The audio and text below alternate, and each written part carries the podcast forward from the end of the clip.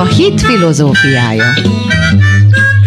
Podcast Ruf Tiborral és Gesztesi Mátéval.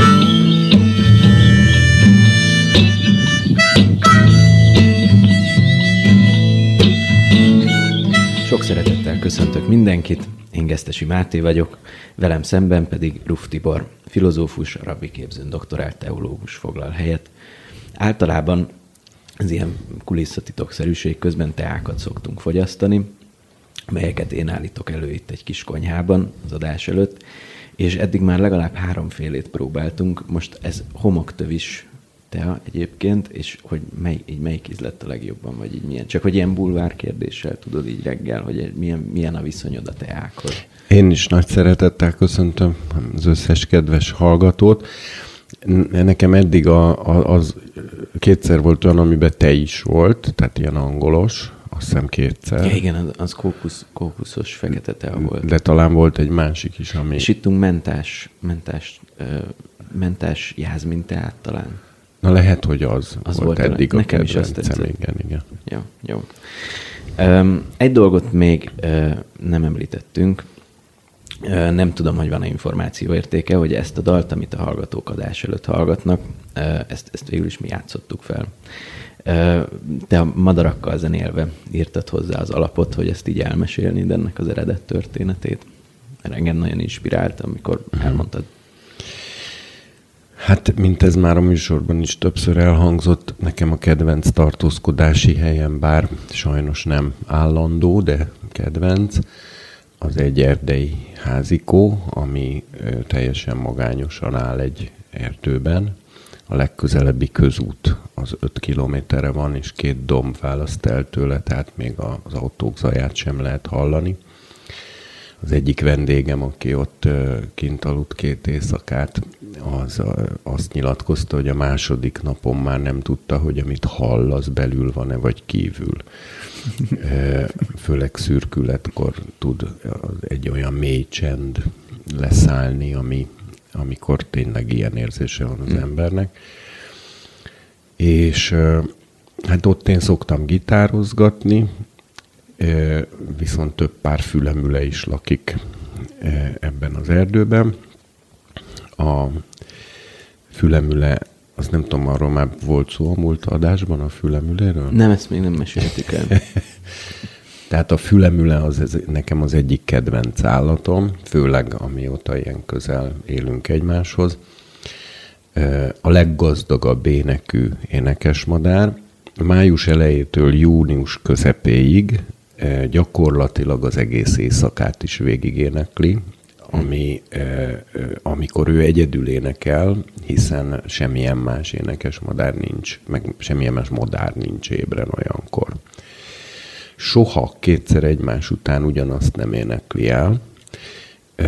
Két sor között csak egy levegővételnyi szünetet tart. Óriási hangterjedelme van, tehát egészen mély hangoktól egészen magas hangokig. Hármas hangzatokat is képes énekelni, tehát egy torokból Komolyan? három hangot tud énekelni, amelyek szabályos összhangzattani tehát rendes, a klasszikus zene értelmébe vett hármas hangzatok, és, és még egyszer szeretném kiemelni, hogy soha nem ismétli meg önmagát. Hm. Tehát minden egyes sor más, néha hasonló elemekből építkezik, de szinte minden sorban olyan egészen új elemet is beépít, amit még előtte talán soha nem használt. És hát ez engem nagyon érdekelni kezdett, különösen az, hogy május elejétől június közepéig miért énekel éjjel is. Ugye csalogánynak is hívják, angol nightingale, a, a night, tehát hogy éjjel is énekel. És uh, egyébként egy egészen pici, viszonylag jelentéktelen külsejű, uh, szürkés, itt-ott uh, vörös-barnásba hajló szürkés színe van. Közelebbről megnézve rendkívül előkelő öltözete van, de nagyon visszafogott. Hm. Um, amikor ugye veréb méretű körülbelül, és ezért az a hang, amit ő kiad, az ő neki az egész testét igénybe veszi, tehát az ne, neki olyan, ezt lehet látni rajta, amikor énekel, mint amikor egy operaénekesnő a legfortébb áriát adja elő, hatalmas levegőt vesz, és utána az egész testéből ö, dalol. De ami engem a leginkább lenyűgözött, az az, hogy én azt hittem, hogy ez az udvarlási időszak nála, és hogy udvarlásból énekel, de kiderült, hogy nem.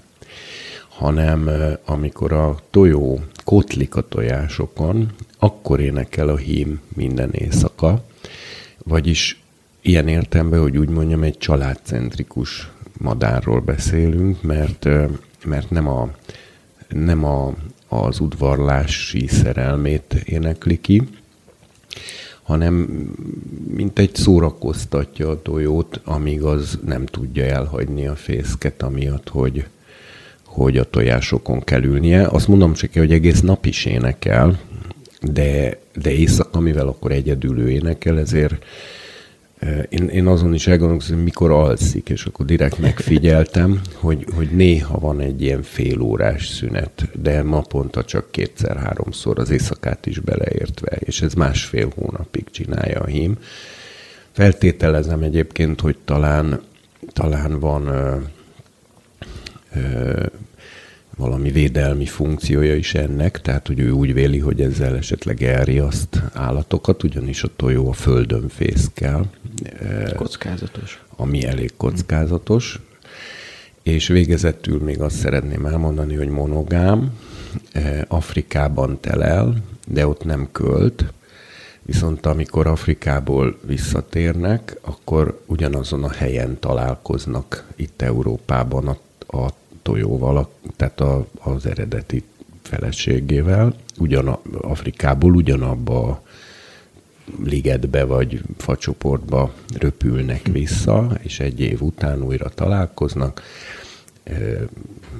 párzanak, majd a tojó a tojásokon ül, a hím pedig másfél hónapig minden éjszakát végénekel, és még azt is megtudtam, miután utána néztem, hogy tanul énekelni, a fiatal hím az idősebb hímektől kifejezetten tanul énekelni, és ezért megfigyelték, hogyha az idősebb hímek nem énekelnek színvonalasan, mert ilyen is előfordulhat, akkor a fiatalabb hímek sem énekelnek színvonalasan, de hogyha egy ilyen facsoportban megjelenik egy olyan fülemüle, aki nagyon jól tud énekelni, akkor az az összes többiek énekét is felfelé húzza, tehát megemelkedik az egész fülemüle közösségnek az éneklési színvonala.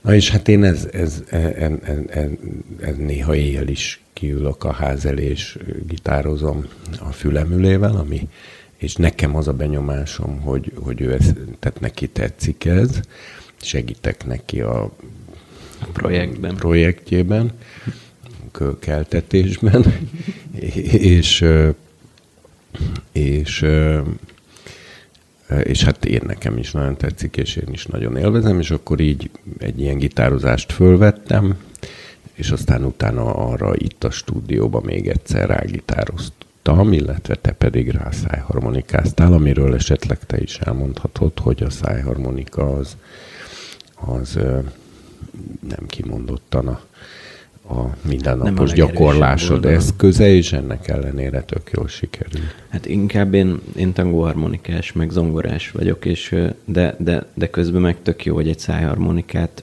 alap, alapszájharmonikát 5000 forintért lehet beszerezni. Tehát, hogy és viszonylag hamar egy alapszinten el lehet sajátítani, és akkor így volt egy ilyen időszak, hogy ezt így, így kigyakoroltam egy, egy kicsit, de hogy ilyen csak pár, pár hétig, vagy nem tudom, és akkor ezt a hajlítást tudod, amikor, és na mindegy, szóval tök jó élmény volt, mert hogy így rég, rég nem szájharmonikáztam, és az, az úgy meg szerintem a cél az így elő tudja ezeket mozdítani, hogy most így mi együtt zenéltünk itt azért, hogy ez a, ez a műsor úgy tényleg a miénk legyen, meg úgy kezdődjön el, hogy ez a mi személyiségünkből fakadjon, és, és ez egészen furcsa, ilyen, ilyen, ilyen plusz talentumokat hozott most elő belőlem. De... És az is lényeges, hogy nem próbáltunk egyszer sem, nem hanem próbáltunk. kapásból. Igen.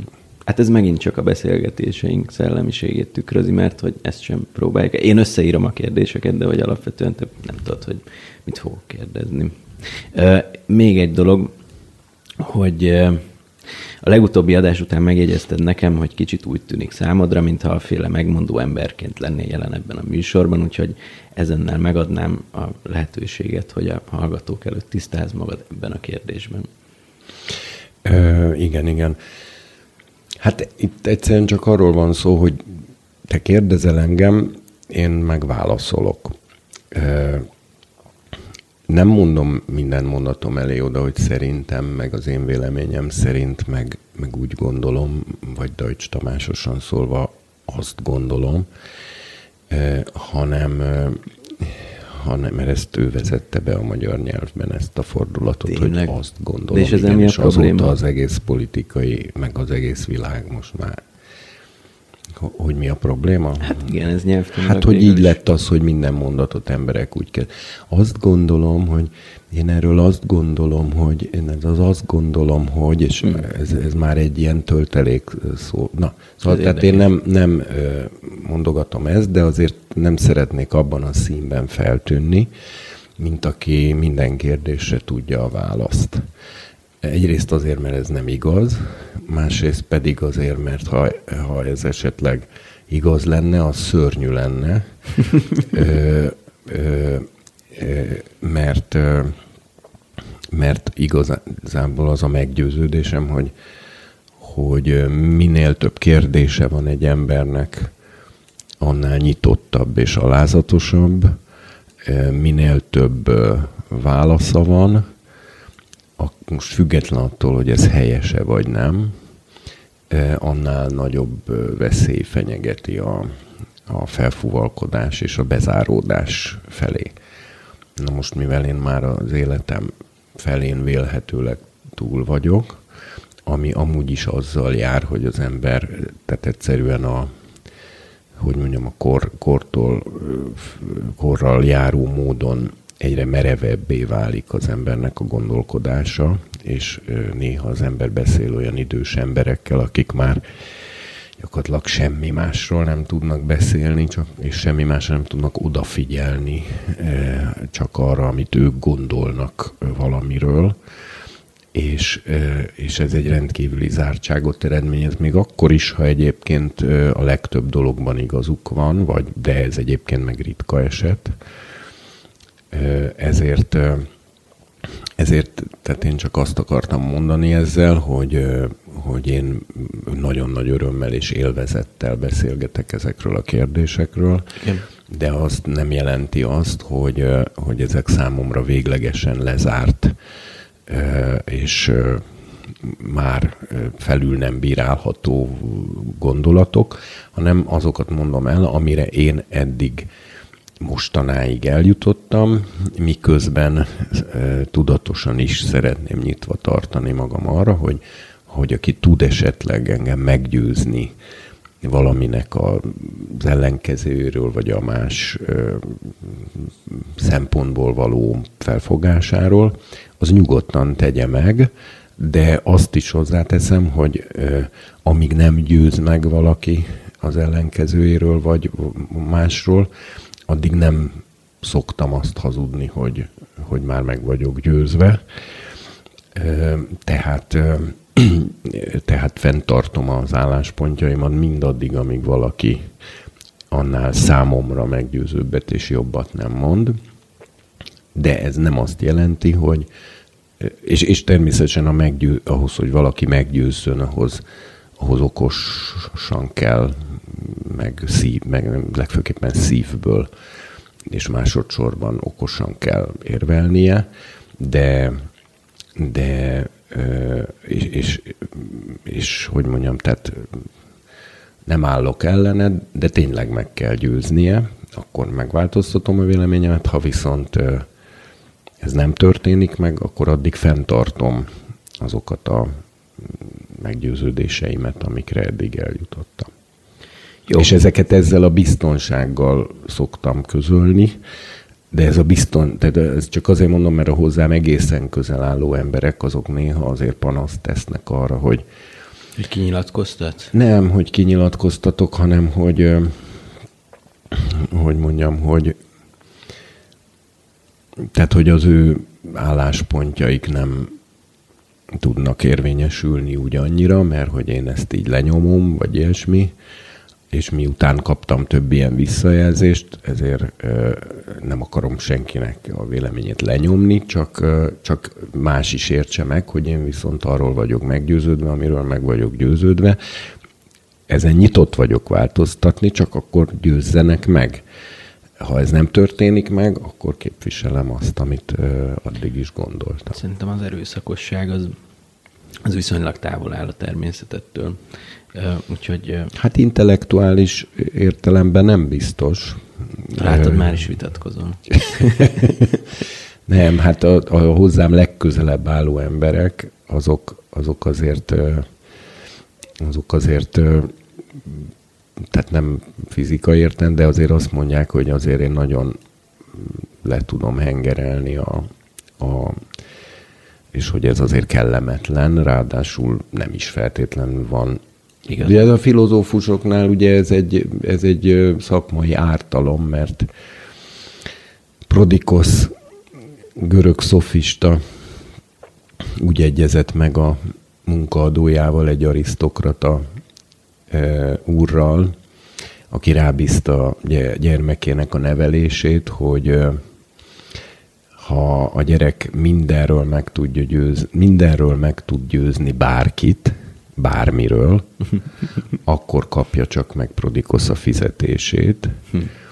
És amikor eljött a tanfolyam vége, filozófiai tanfolyam vége, akkor a fiú azt mondta Prodikosznak, hogy hát akkor most, ha most semmiképpen nem kell fizetnem, mert vagy téged is meg tudlak győzni arról, hogy nem kell fizetnem, és ebben az esetben ezért nem kell fizetnem, vagy ha nem tudlak téged meggyőzni arról, hogy nem kell fizetnem, akkor nem tudtam bárkit bármiről meggyőzni, és akkor azért nem kell fizetnem. Ám de mivel a tanítvány nem lehet nagyobb a mesterénél, ezért Prodikosz azt válaszolta, hogy téved, ez pont fordítva van. Ha meg tudsz győzni engem arról, hogy nem kell fizetned, akkor azért kell fizetned, mert még engem is meg tudtál győzni erről. Ha viszont nem tudsz meggyőzni arról, hogy nem kell fizetned, akkor azért kell fizetned, mert nem tudtál meggyőzni róla, hogy nem kell fizetned. Tehát ugye a filozófia két élő fegyver, és aki alaposan és sokat foglalkozik vele, az tudja azt, hogy a filozófiát lehet becstelenül használni. És, és a filozófusok, ha csalnak, akkor akkor a, a logikailag annyira nem képzett embereket e, tulajdonképpen bármiről meg tudják győzni, föltéve, hogy azok az emberek nem figyelnek a szívükre. E, ezért a filozófusoknál e, rendkívül fontos egyfajta olyan szakmai becsületesség, hogy bár ezt esetleg meg tudnák tenni, de nem akarják megtenni, Viszont azt is el kell mondanom, hogy ez a fajta szakmai becsületesség nem feltétlenül gyakori. Tehát ha például a mai médiában megnyilvánuló, kulturális életben megnyilvánuló ilyen tartalmú beszélgetéseket nézem, az nem sokban különbözik mondjuk a magyar építőiparban tapasztalható csalásoktól, Sőt, hát én úgy fogom föl egyébként, hogy a filozófusok azok a féle a kulturális életnek, vagy a szellemi életnek, egy társadalom szellemi életének, részben erkölcsi életének, néha jogalkotási, hiszen ugye jogfilozófusok dolgozták ki, mit tudom én, a hatalmi ágak elválasztásának elvét, vagy a lelkiismereti szabadság elvét, meg ilyeneket is egyfajta, a szellemi életnek, társadalmi életnek egyfajta ilyen vízvezetékszerelői, akik, akiknek az a dolguk, hogy, a, hogy aki hideg vízcsapot nyitja ki, mert hideg vizet szeretne inni, ahhoz hideg víz jusson, aki pedig fürödni szeretne meleg vízben, ahhoz meleg víz jusson el. Nekem pedig, mint, mint akinek ez a szakmám, az az erős benyomásom, hogy mind Magyarországon, de ez nem kíméli ez a jelenség a nyugatot sem, meg talán az egész világot, hogy rendkívül sok csalás van ezen a területen. ahogy a Jeremiás proféta úgy fogalmaz, hogy hazugságra munkál az írás tudók hamis tolla. És rengeteg embernek más vizet vezetnek be a, a szellemi életébe, mint amit ő szeretne. Adott esetben a csatorna vizet kötik vissza az ivóvízvezetékbe, és ahogyan egy jó, egy becsületes vízvezetékszerelő, ha bemegy egy egy házba, és ott látja, hogy az előző vízvezetékszerelő mi, miket lopott ki, vagy, vagy kötött félre, vagy köt, csinálta rosszul a csöveknek a rendszerén. Ugyanúgy azért a filozófusok is látják azt, hogy, hogy egy társadalomban hány ponton van félrekötve, és sajnos nagyon gyakran ez szándékos félrekötése a, ideológiai vagy eszmei áramlatoknak, ami miatt utána az emberek mérgezett vizeket isznak, vagy, vagy, vagy hideg helyett meleget kénytelnek inni, és meleg víz helyett hidegben kénytelnek fürödni, és nem is nagyon tudják, hogy ez miért van így. Azért, mert a társadalom épületének a falában szándékosan máshova vannak sok esetben kötve a csövek. És tehát mindezt most végül csak arra vonatkozóan mondtam el, hogy hát amennyire tőlem telik, igyekszek ezen a területen becsületesen funkcionálni, és más érvelőktől is azt várom el, hogy becsületesen funkcionáljanak. Ugye angolban van egy kifejezés, úgy mondják, hogy wishful thinking, vágyteli gondolkozás, amikor valakinek gondolatait az irányítja, amit ő szeretne. Német Sándor, akit az egyik leg, vagy talán a legfontosabb mentoromnak és, és tanítómnak tekintek, ő egyszer úgy fogalmazott nagyon egyszerűen, hogy a józanság az, hogy valaki nem téveszti össze a gondolatait a tényekkel. Na most a wishful thinkingnek az a lényege, hogy egy ember nem a tényeknek megfelelően gondolkodik, hanem úgy látja a dolgokat, ahogyan ő szeretné látni, és nem veszi észre közben, hogy emiatt irreális a gondolkozása. És ez a probléma, ez filozófusok között épp oly gyakori, mint a hétköznapi utcai emberek között, mert ez nem a, nem a képzettségem, vagy az intellektuális ö, ö, fejlettségem, vagy vagy az intelligencia hányadoson múlik, hanem ez a szívnek a beállítottságától függ. És hát ezért nagyon fontos, hogy az ember a szívét a lehető legnagyobb elő, elővigyázatossággal állandóan figyelje, mert ugye Jeremiás azt mondja, hogy családabb a szív mindennél, kicsoda ismerhetné azt, hogy pedig egy filozófust idézek, Szókratész pedig azt mondja a Kratülös dialógusban, hogy milyen szörnyű, hogy az az ember, aki a legtöbbet hazudik nekünk, az soha egy pillanatra sem távozik el tőlünk. Tudnék, az mi magunk vagyunk. Tehát mindent egybevetve, én senkire nem akarom ráerőltetni a gondolataimat, te kérdezel, én válaszolok, lehet vitatkozni, és aki meggyőz, annak meg leszek győzve. Igen, hosszú bevezetést követően. Bocsánat, majd megvághatod a akarom. témát. Nem, hát ez nem. Egyébként ez is fontos szabály, hogy nem, nem szoktuk vágosni, mm. tehát hogy mm. amit itt beszélünk, azt az Igen. úgy jut el. Én azért ezt fontosnak ez fontos tartom, mert ez egy ilyen arszpoetika része. Igen. Igen, abszolút. Legutóbb beszéltünk a lelkiismereti korszakról, különböző kábítószerfogyasztási szokások is szóba kerültek Noéról, özönvízről, ezzel pedig hivatalosan is elérkeztünk podcastünk negyedik adásához, a zsidóság és a törvény témájához, amely nagyon nagy téma, és kíváncsi vagyok, mire jutunk a műsoridő alatt. Azt minden esetre megpróbáljuk körüljárni, szándékaim szerint, hogy miért választotta ki Isten Ábrahámot, miért kellett neki 99 évesen körülmetélkednie, és hogy alakult ki az iszlám Ábrahámból, vagy az ő gyökeréből, az, az ő gyümölcséből. Aztán miért sújtotta anyjátok a zsidóságot kiválasztott népként, mert ez egy nagy dilemma, illetve hogy tényleg személyesen Isten írta a kőtáblákat, szóval hogy szok, foglalkozunk azért általában ilyen felvetésekkel is valamint hogy egyáltalán miért volt szükség törvényre, mi a helyzet a szóbeli tannal, és hogy miért alakulhatott ki az antiszemitizmus. Hát jó sok, lehet, hogy dupla adás lesz, tehát lehet, hogy nem jutunk el csak a feléig ma. Szóval, akkor vegyük fel, én azt javaslom, a fonalat az özönvíz után. Isten kiválasztja Ábrahámot. Mi a lényeg ennek a kiválasztásnak, szerinted? Koncepcionálisan arról volt itt szó, hogy felkészítette Isten elvileg Ábrahám népét a törvény befogadására?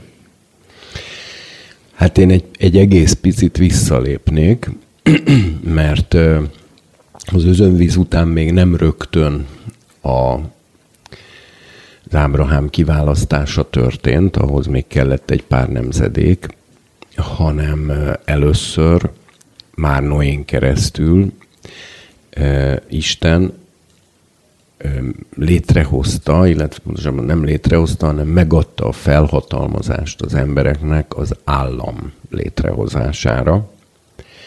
Majd pedig a Bábel torony kapcsán és tanulságai miatt Isten az emberiséget nemzetekre osztotta szét, és ez két rendkívül lényeges lépés még Ábrahám előtt, mert tulajdonképpen ami utána történik, az az, hogy a nemzetek között létrehoz egy nemzetet e, Isten, úgymond saját magának történeti céllal, de ehhez előbb meg kell érteni azt, hogy nemzetekben gondolkodott Isten, mert csak innentől válik értelmessé a zsidóság, mint kiválasztott nemzet fogalma, majd pedig ennek a kiválasztott nemzetnek az egyiptomi kivonulás után adott egy törvényt, amely viszont nem tisztán erkölcsi természetű törvény, hanem legalább annyira egy államnak, e, egy teokratikus szent államnak is Igen. a törvénye.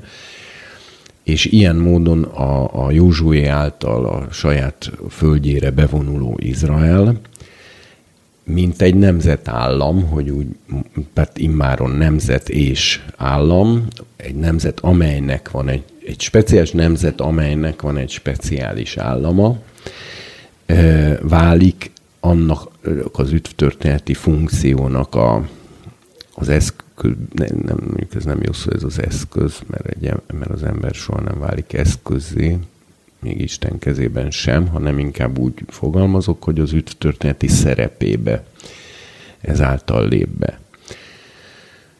Na most ezért ehhez a dologhoz esetleg nem árt, ha egészen röviden tisztázzuk, hogy na és miért volt szükség, vagy miért van szükség államra, és miért van szükség nemzetre, mert, de nem akarom egyébként elvinni a témát más irányba, mint ahogy te tervezted, de, de röviden azért, ha megengeded, akkor, akkor csak egész röviden, hogy ugye a lelkiismereti korszaknak az volt a nagy tanulsága, hogyha Isten semmilyen törvényt nem ad, valamint nem engedi meg az egyik embernek, hogy a másik embert a bűnéért büntesse, hanem a büntetés jogát kizárólag önmagának tartja fönn, akkor az emberiség egy totális démonizálódásba zuhan, ami végül is oda vezetett, hogy Isten az emberiséget elpusztította az özönvízben, márpedig mivel Isten szeretett, ezért ha Isten az emberiséget elpusztította ilyen tömegméretekben, amit sokan ellentmondásnak látnak, hogyha Isten szeretett, akkor ezt miért tette, de az a helyzet, ismét, hogyha reális, reali, reálisan gondolkozunk, hogy egy személyiséggel rendelkező lény el tudja veszteni a szerethetőségét. Kicsit talán úgy fogalmaznék röviden, hogy az emberiség gyakorlatilag démonokká változott át elvesztette az emberi lényeget. Isten, amikor ránézett az emberekre, már nem embereket látott, hanem emberi testben lévő szörnyetegeket tulajdonképpen, és van egy pont, amin túl még Isten előtt is elveszíthető a szerethetőség, Isten a sátánt sem szereti, és ha ezt valaki ellentmondásnak érzékeli, akkor csak nézzen körül a saját környezetébe, világába, és fog találni olyan embert, aki az ő számára már elvesztette a szerethetőségét, legalábbis ha már elmúlt egy 40-50 éves, biztos, hogy fog találni ilyen embert. És bár Isten szeretete sokkal nagyobb, mint az embereké, ennek ellenére, de, de ez a hiba nem ő benne van, hanem létezik olyan, hogy egy személyiséggel rendelkező örök szellemi lény, ben minden jó megszűnik. És ezáltal már Isten számára, tehát Isten szeretet ugyan, de mint a szeretetének a tárgya, ez a lény elveszik. Sajnos az emberiség egy ilyen állapotba került. 1656 év telt el a bűnbeesés óta. Na most ugye a, a lelkiismereti kornak, tehát az volt a lényege, hogy az ember teljesen a lelkiismeretére van bízva, nem kap törvényt, még információ szintjén sem Istentől, tehát nem érkezett információ Istenről, től. Nem csak arról van szó, hogy Isten nem várt el dolgokat, de még információt sem adott arról, hogy mondjuk bálványt imádni bűn. Igen, ezt Idegen Istent imádni bűn.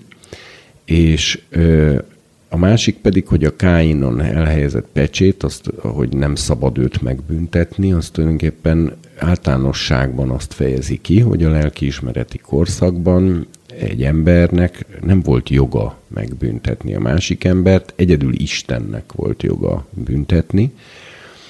Így létrejött egy abszolút szabadság világa, az ultraliberális humanizmus édenkertje, vagy hogy mondjam, tehát az, ez volt az, az ultraliberális humanizmusnak az aranykora tulajdonképpen. Most mintha egy kicsit cinikus sem fogalmaznál. Igazából egyáltalán nem.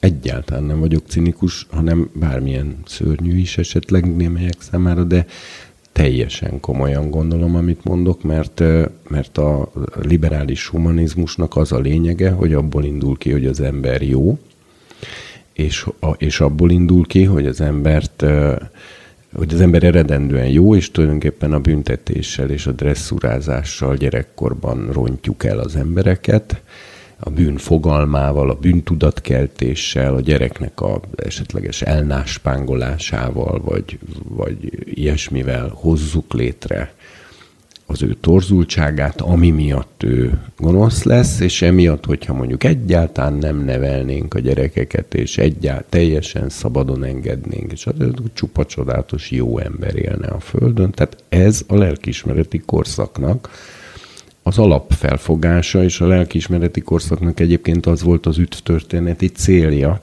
hogy Isten világossá tegye, hogy a bűnbeesés során kapott mérgezésünk mélyebb annál, sem hogy ezen a módon meg tudnánk javulni. Nem igaz, hogy az ember eredendően jó, illetve az igaz, hogy az ember eredendően jó, csak az a baj, hogy a bűnbeesés miatt a romlás gyökere lement az ember szívének a legmélyéig.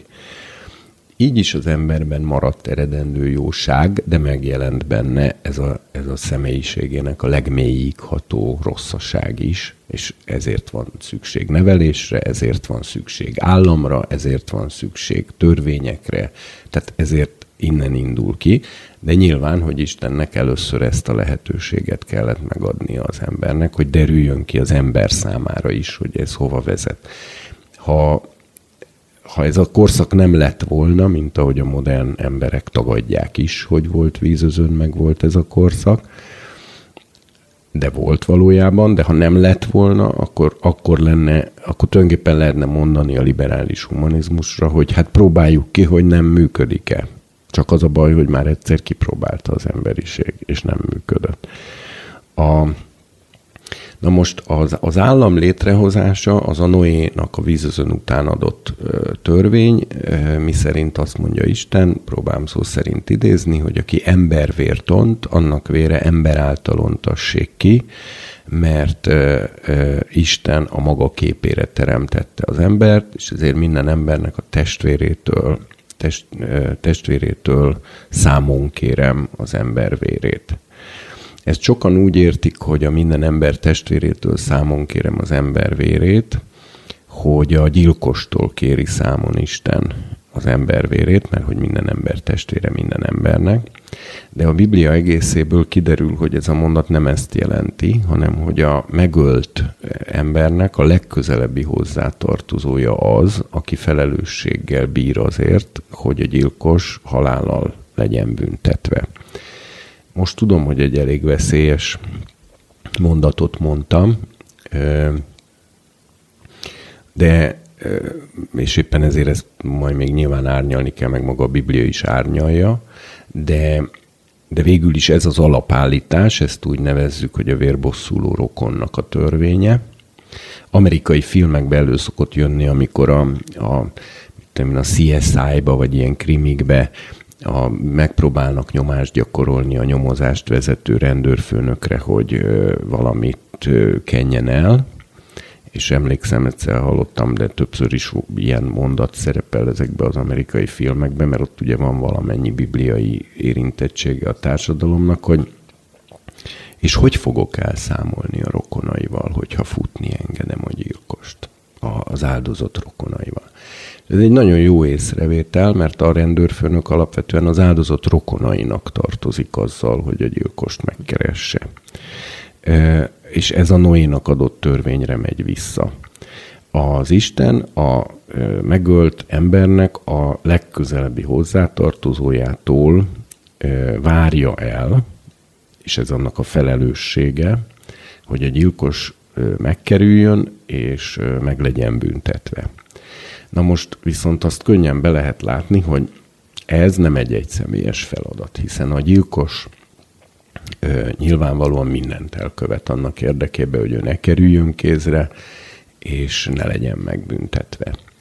Ezért ha most egy ilyen helyzetbe képzeljük magunkat ott egyedül, hát gyakorlatilag annak a legközelebbi rokonnak minden munkáját félre kéne tennie, át kéne alakulnia egy személyes nyomozóhatóságá, majd rendőrségé, ha feltárta minden kétséget kizáró módon, hogy ki a gyilkos, akkor azt valahogy neki le is kéne tartóztatni, aminek nyilván a gyilkos ellen fog állni.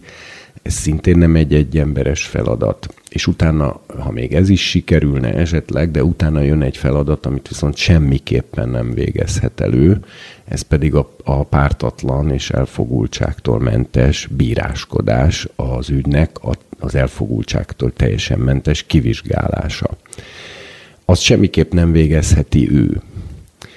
Vagyis magyarul önmagában ebből a feladatból, hogy az ember testvér, a megölt ember testvérétől Isten számon kéri e, a gyilkos felkutatását, e, mint felelősséget, ebből következik, hogy az emberi közösségnek létre kell hoznia egy olyan szervezetet, vagy illetve több olyan szervezetet, ami ezt a dolgot megcsinálja. Az egyik az a, hogy kell valami rendőrség vagy nyomozó hatóságszerűség, a másik, hogy a gyilkost le is, el is kell tudni kapni, és úgymond letartóztatni, ehhez fegyveres erőre van szükség, ez egészen biztos. Utána kell egy pártatlan bíróság, amelyik a vérbosszuló rokontól függetlenül kivizsgálja az ügyet abszolút objektivitásra törekedve, és végezetül kell megint egy fegyveres testület, amely ezt a kiszabott büntetést érvényre juttatja, az az igazságot szolgáltat, ezt nevezzük igazságszolgáltatásnak. Na most ez egy szervezettséget, az egész emberi közösség szervezettségét igénylő valami, és tulajdonképpen ezt tekinthetjük az állam születésének. És ilyen értelme az állam, ugye Pál beszél a Róma 13-ban arról, hogy, a, hogy az állami hogy az állam szolgája, az nem, így idézem szó szerint, nem ok nélkül viseli a fegyvert, hanem Isten szolgálja ő a gonosz megbüntetésére és a jónak a megjutalmazására. Ha tehát nem akarsz félni a hatalomtól, tedd a jót, és akkor nem kell félned tőle. Itt Pálapostól kimondja azt, hogy az állam, mint egy Istentől rendelt intézmény, jogosan, tehát isteni felhatalmazással viseli és használja a fegyvert, mint a gonoszok megfélemlítésének és adott esetben megbüntetésének Isten előtt is teljesen jogszerű és erkölcsös eszközét. A,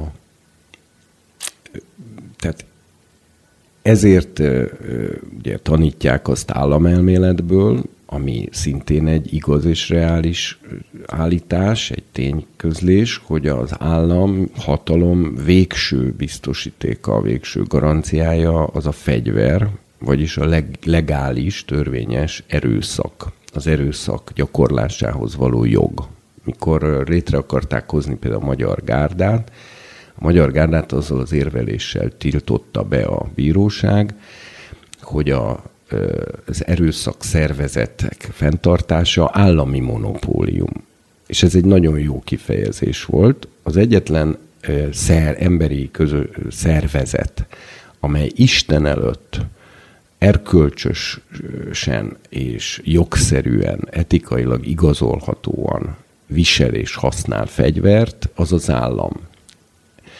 A, na most ebből egy újabb dolog következik, ez pedig az, hogy az állam az emberiségnek ezt a fajta konzerválását, hogy az emberiség ne jusson el újra 1656 év alatt, vagy még kevesebb idő alatt megint a teljes démonizálódáshoz és ezért a pusztuláshoz, hanem hogy fenn tudjon maradni az emberiség addig, amíg az Isten terve megvalósul, ami viszont a megváltásnak a terve, a, a, addig az emberiséget konzerválni kell a bűnnel szemben egy bizonyos mértékig, és mivel a megváltásig az emberiség nem képes, sőt, hát még azóta sem szabadon szívéből megtérni, és Isten pedig realista, ezért ahhoz, hogy az emberiség megérhesse a megváltást, meg kellett az emberiséget az, az állammal félemlíteni. Az állam, mivel a végső garanciája a fegyver, ezért az állam a megfélemlítés eszközével dolgozik, de ez Isten előtt legitim etikus és jogszerű, és nem azért, mint hogyha az állam által az emberek igazzá tudnának válni, hiszen igazzá válni csak szívből lehet, azt nem lehet kikényszeríteni, az nem alapulhat meg félemlítésen, ezért az államhatalomnak nem funkciója az emberek igazzá tétele, igazzá változtatása, ezt egyedül Jézus Krisztus tudja elvégezni, és a Szentlélek szabadságban, és az ember szívének a szívére hatással. Az állam nem kíván az emberek szívére hatni, nem is feladata ez. Feladata az, hogy az emberiséget megőrizze a szívből való megigazulásig, Egyébként itt gyökerezik filozófiailag például olyan alapelvek, mint az állam és az egyház elválasztásának az elve például. Tehát a, a, a kettőt azért kell, a, annak ellenére, hogy mindkettő isteni ren, e, e, e, motiváltságú vagy kezdeményezésre létrejött intézmény, mégis azért kell élesen szétválasztani, mert az egyház az az emberek szívére szabadságban hatva az emberek megigazulásán dolgozik, ezzel szemben az állam viszont csak egy konzerváló tényező, hogy a megfélemlítés erejével az abszolút démonizálás, démonizálódástól visszatartsa az emberi közösséget. Tehát ezt azért mondom, mert tulajdonképpen az egész zsidó-keresztény kinyilatkoztatásnak az államelmélete, és ilyen módon az egész nyugati világnak az államelmélete, az ezekre a gyökérpontokra megy vissza.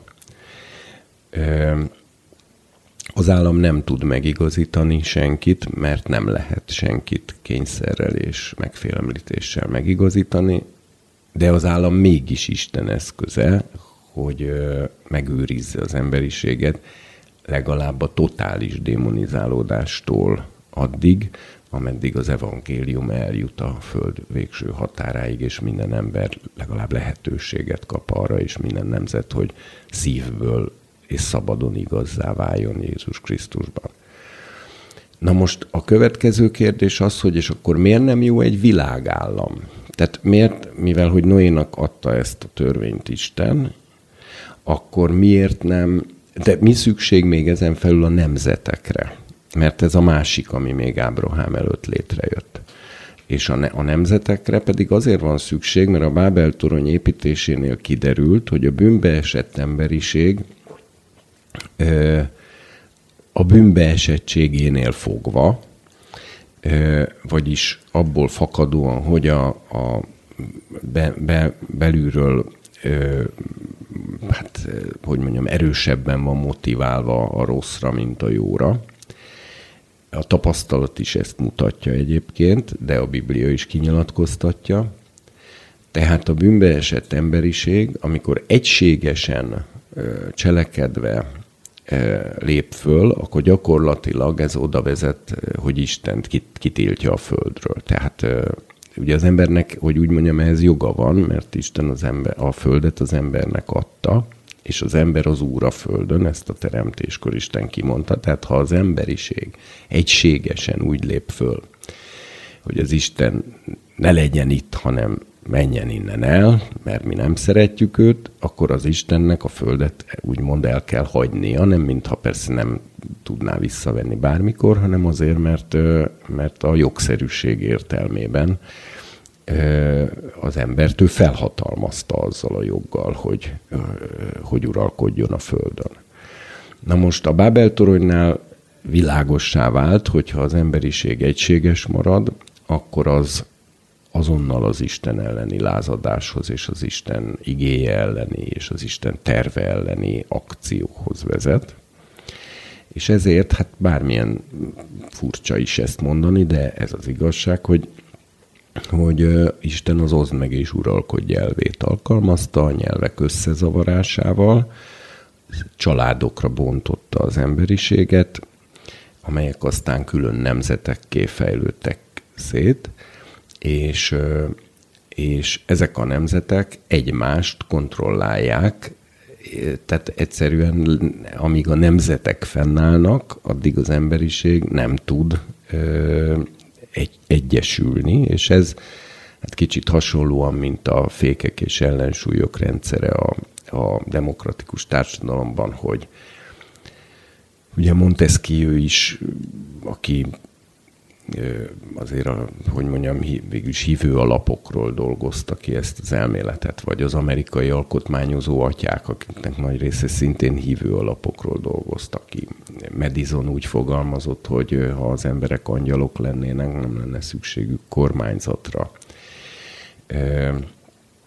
És hogyha a kormányzók e, lennének angyalok, akkor azoknak nem lenne szükségük ellenőrzésre csak hogy mivel az emberek, itt emberek vezetnek embereket az államban, ezért a vezető is az eredendő bűn hatalma alatt áll.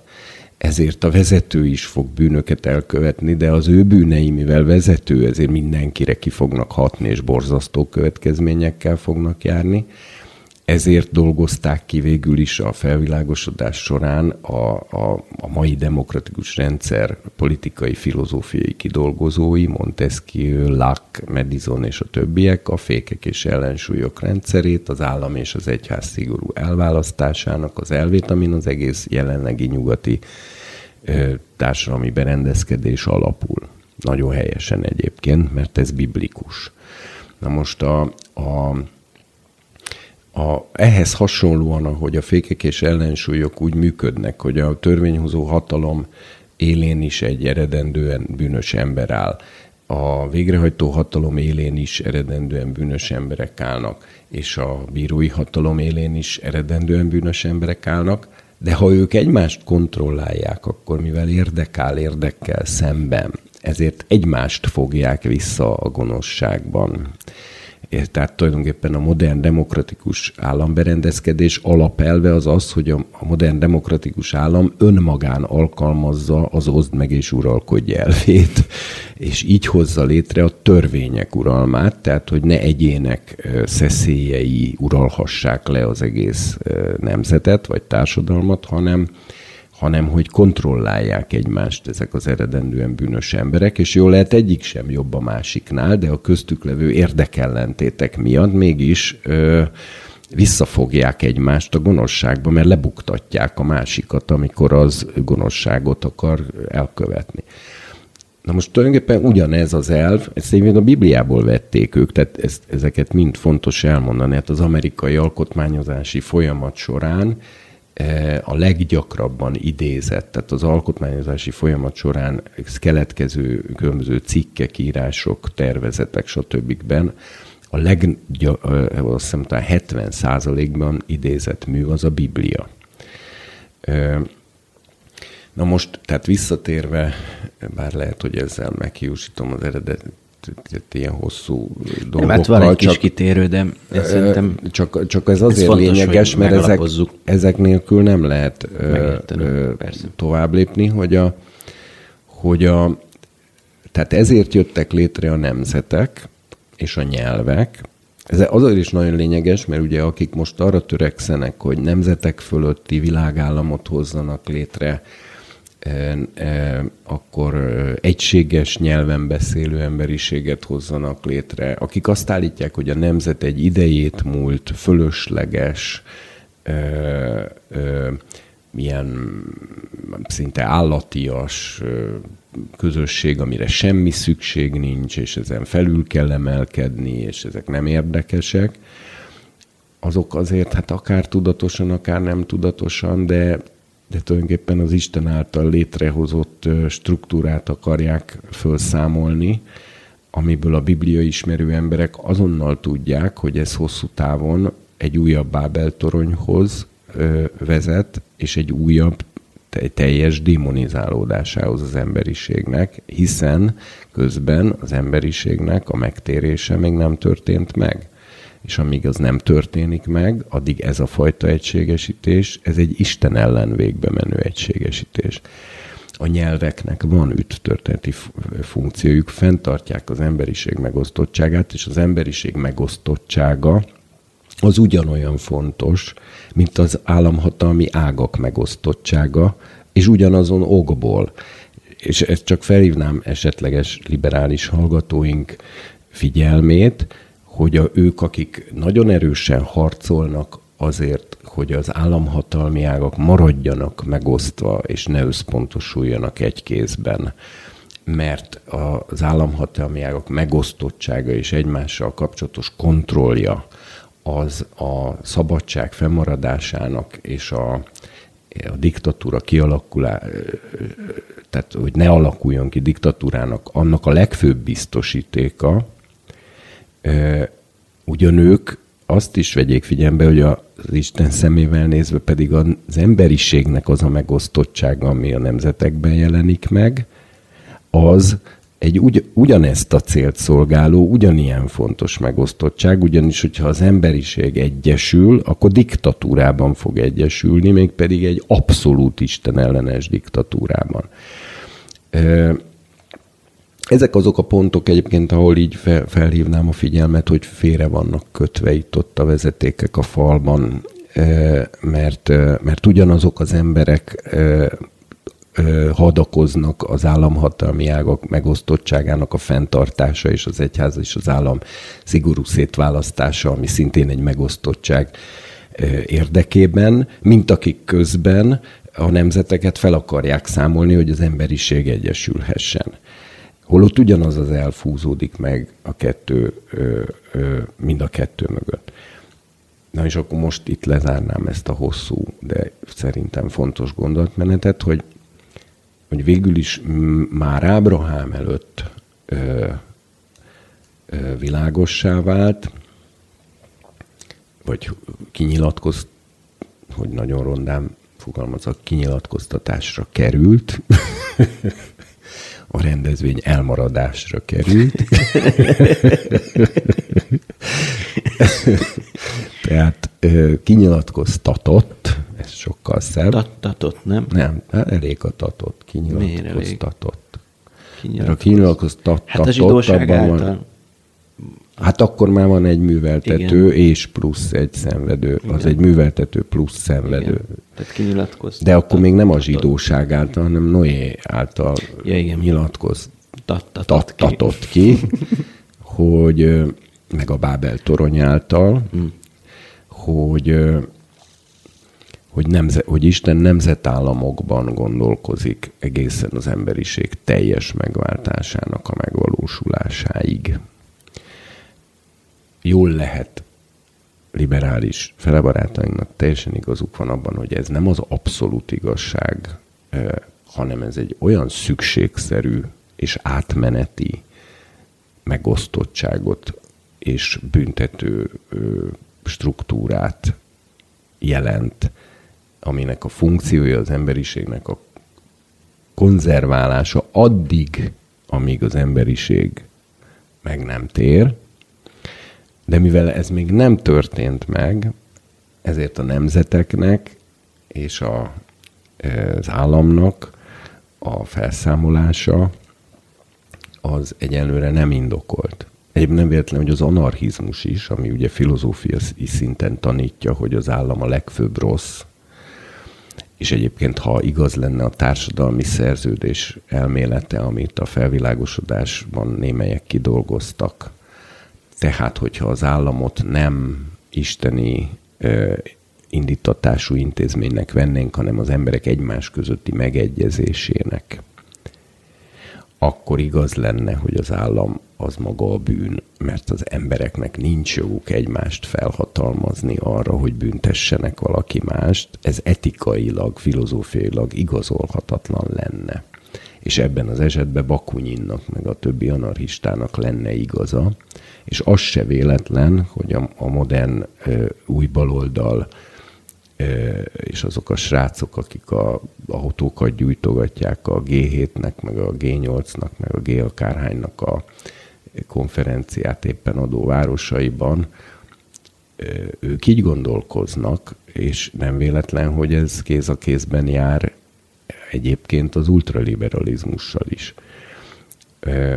Tehát visszatérve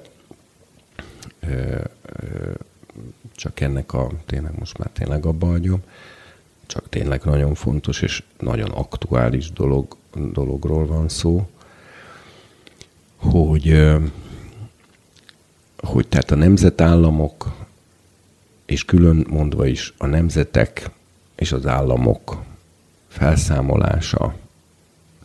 Majd bekövetkezik a messiás által az ezer éves királyság végén, és az örökké valóságba az emberiség már nem államokban és nem nemzetekben fog belépni és élni, de mindaddig, amíg a messiás el nem törli utolsó ellenségét is, ellenségünket, a halált, e, és előtte minden más az emberrel szemben ellenséges erőt az univerzumban, addig a nemzetek és az államok és a nemzetállamok felszámolása nem időszerű.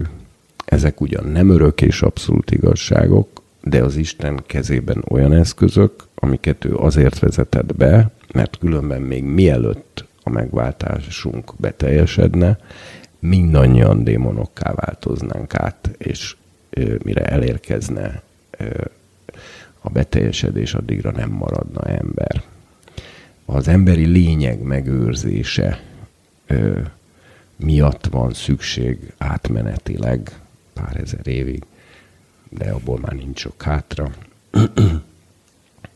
a nemzetekre, államokra és a nemzetállamokra. És ezután lukadunk ki oda, hogy miután ezt a struktúrát Isten megalapozta, haladéktalanul elhívott egy embert, akin keresztül csinált magának egy nemzetet, aminek szintén üttörténeti funkciója van. Nem magasabb rendűséget jelent, nem is alacsonyabb rendűséget, hanem ez egy üttörténeti szerep, és még azt emelném ki, és tényleg ez lesz az utolsó mondatom ebben a hosszú lélegzetű ö, beszédben, hogy hogy nem egy nemzetet választott ki, hanem egy embert választott ki, és azon keresztül létrehozott egy nemzetet. Nem úgy van, hogy volt már Izrael, és Isten kiválasztotta Izraelt, vagyis Izrael ilyen értemben betű szerint véve nem kiválasztott nép, hanem egy embert választott ki, és azon keresztül Isten teremtett magának egy saját népet. Előbb volt a kiválasztás és az elhívás, és csak utána jött létre a nemzet. Ez tényleg nagyon nagy különbség. Ez nagyon fontos. Ábrahám volt akkor az első zsidó, úgy vesszük.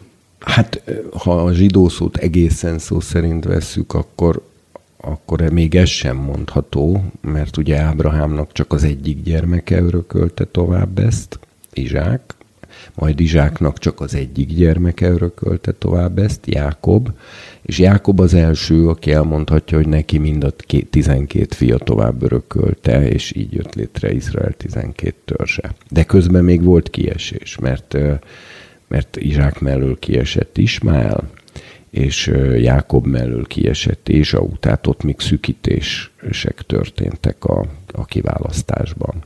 Erről még fogunk beszélni, de még egy fontos fogalmat szerintem fontos tisztázni. Ábrahám kiválasztás, akkor ugye szó van egy áldásról. Azt mondja a Biblia. Jaj, igen? egyetlen egy mondat, tényleg nem lesz hosszú. Az egész azért is lényeges a mai Izrael miatt. Uh-huh. Mert, mert a zsidóságnak még a saját, a 2000 éves diaszpora után még a saját identitásában is zavar keletkezett a felől, hogy a zsidóságnak nemzetállami struktúrában kell leélnie. Na most az, ez, az egész gondolatmenthez még ezért annyit hadd tegyek hozzá, hogy előbb létrehozta Isten, hogy legyen állam, és hogy az ne világállam legyen, hanem nemzet, vagyis jöjjenek létre nemzetállamok az előbb elmondottak miatt, majd kiválasztott egy embert, és azon keresztül létrehozott magának egy nemzetet, akinek utána a Tóra által adott egy államot, és az államhoz adott egy földet. Mert a nemzetállam az, az úgy funkcionál, hogy földje is van. Föld nélkül nincs nemzetállam. Mert föld nélkül nem lehet államot, földterület nélkül nem tudsz államot működtetni. Tehát ezt csak azért mondom, mert a mai Izrael helyreállításában, hogy Izrael újra a földjénél, ott egy nemzetállamban él, ezért, ezért kárhoztatják már önmagában Izraelt az új baloldalról is, a liberális oldalról is, és ezért állt elő például most az a nagyon furcsa helyzet, hogy olyan jobboldali kormányok, mint például a mostani magyar kormány, amelyik nemzetállamban gondolkodik, az pozitívabb viszonyt tud ápolni Izraellel, tehát, tehát nem az van, hogy, hogy, hogy most nácizmus jön létre, és mindenki utálja Izraelt, hanem pont az az érdekes, hogy jobboldali beállítottságú nemzetállamokban gondolkodó kormányok jobb kapcsolatban vannak Izraellel, mint azok a zsidó diaszpora, vagy akár Izraelben élő zsidók, akik a gondolkodásmódjuk tekintetében viszont új baloldali vagy liberális eszméket vallanak, vagyis nem értik azt, hogy miért van szükség nemzetre, azt még valamennyire megértik, hogy államra miért van szükség, de hogy nemzetre egyáltalán nincs szükség, arról meg vannak győződve. És ezért mivel ez a probléma most exponálódik szinte a napjainknak, ez az egyik legmélyebb ilyen politikai, filozófiai kérdése, ezért ez, és az Izrael helyreállításával és az Izrael támogatásával kapcsolatosan igazából le kell menni ezekig, eddig a gyökerekig, hogy ezt végig gondoljuk, mert, ma, mert, mert most nemrég egy liberális baráti körbe valaki mondta, hogy vigyázó szemeteket Párizsra vessétek. Hát vigyázó szemeteket Párizsra vetni, azt, azt 400-500 évvel ezelőtt volt aktuális. Most vigyázó szemeteket Jeruzsálemre vessétek. Most az az aktuális. Bár azért ez a horti kérdés ezt árnyalhatja ezt a jó viszonyt a zsidóság és a magyar kormány között, de ebben most talán nem, nem érdemes belemenni. Hát semmi se vegy tiszta természetesen igen, a igen. politikában. Tehát ott tartottunk, hogy azt mondja a Biblia, és mondta az Úr Ábrahámnak, eredj ki a te földedből, és a te rokonságot közül, és a te atyádnak házából a földre, amelyet én mutatok neked. És nagy nemzetté teszlek, és megáldalak téged, és felmagasztalom a te nevedet, és áldás leszel. Na most mindezt nagyjából összefoglaltad, én erre volnék kíváncsi, hogy mi az, hogy áldás. Hogy Mózesnél ugye le van írva, hogy mi számít áldásnak az alapján, hogy hogy, hogy mennyire követed Istennek a beszédét, és, és mindez alapján a gyarapodás, bajok előli megmenekülés, ellenség feletti győzelem, spirituális megszenteltség, különböző szellemi ajándékok, tehát hogy ezek volnának Hát minden jó. Elvileg. Na igen, de pont ezt érem, hogy ezek volnának a jó dolgok a világban, tehát a, a, ami áldás, az feltétlenül jó is, és csak nagyon zárójelben kérdezném meg, hogy, hogy csak a szövetségi viszony hozhat áldást elvileg? Hát most megint egyszerre több kérdést tettél föl. Hát nyilván ezek bonyolult témák. Ö, először is, hogy tehát az áldás az ö, tulajdonképpen ö, ugye az ember három részből áll, szellem, lélek és test, és ezen a három szinten minden, ami jó, az az áldás. Az egyik kérdésed az volt, hogy csak az lett áldás, ami jó. Hát bizonyos, tehát, tehát, tehát szigorúan véve, vagy egyszerűen véve, igen. Az áldás mindig jó, az, de ha a kérdésed arra irányult, hogy aktuálisan éppen most per pillanat én velem történik valami, ami számomra kellemetlen, az, az, az lehet-e áldás, akkor erre azt lehet mondani, hogy Bizonyos esetben igen, akkor, hogyha az később egy még nagyobb jóhoz vezet. És ez De csak ebben igaz, az nyilván. esetben. Tehát, hogyha valami, valami jónak látszó dolog történik, az se biztos, hogy feltétlenül jó. Hát most, most nagyon megrendítő dolgot fogok mondani. Én bizonyos értelemben, a szó eredeti értelmében, tehát ahogyan ezt akkor értették, de egy kicsit, és csak egy vonatkozásban, de epikureus vagyok.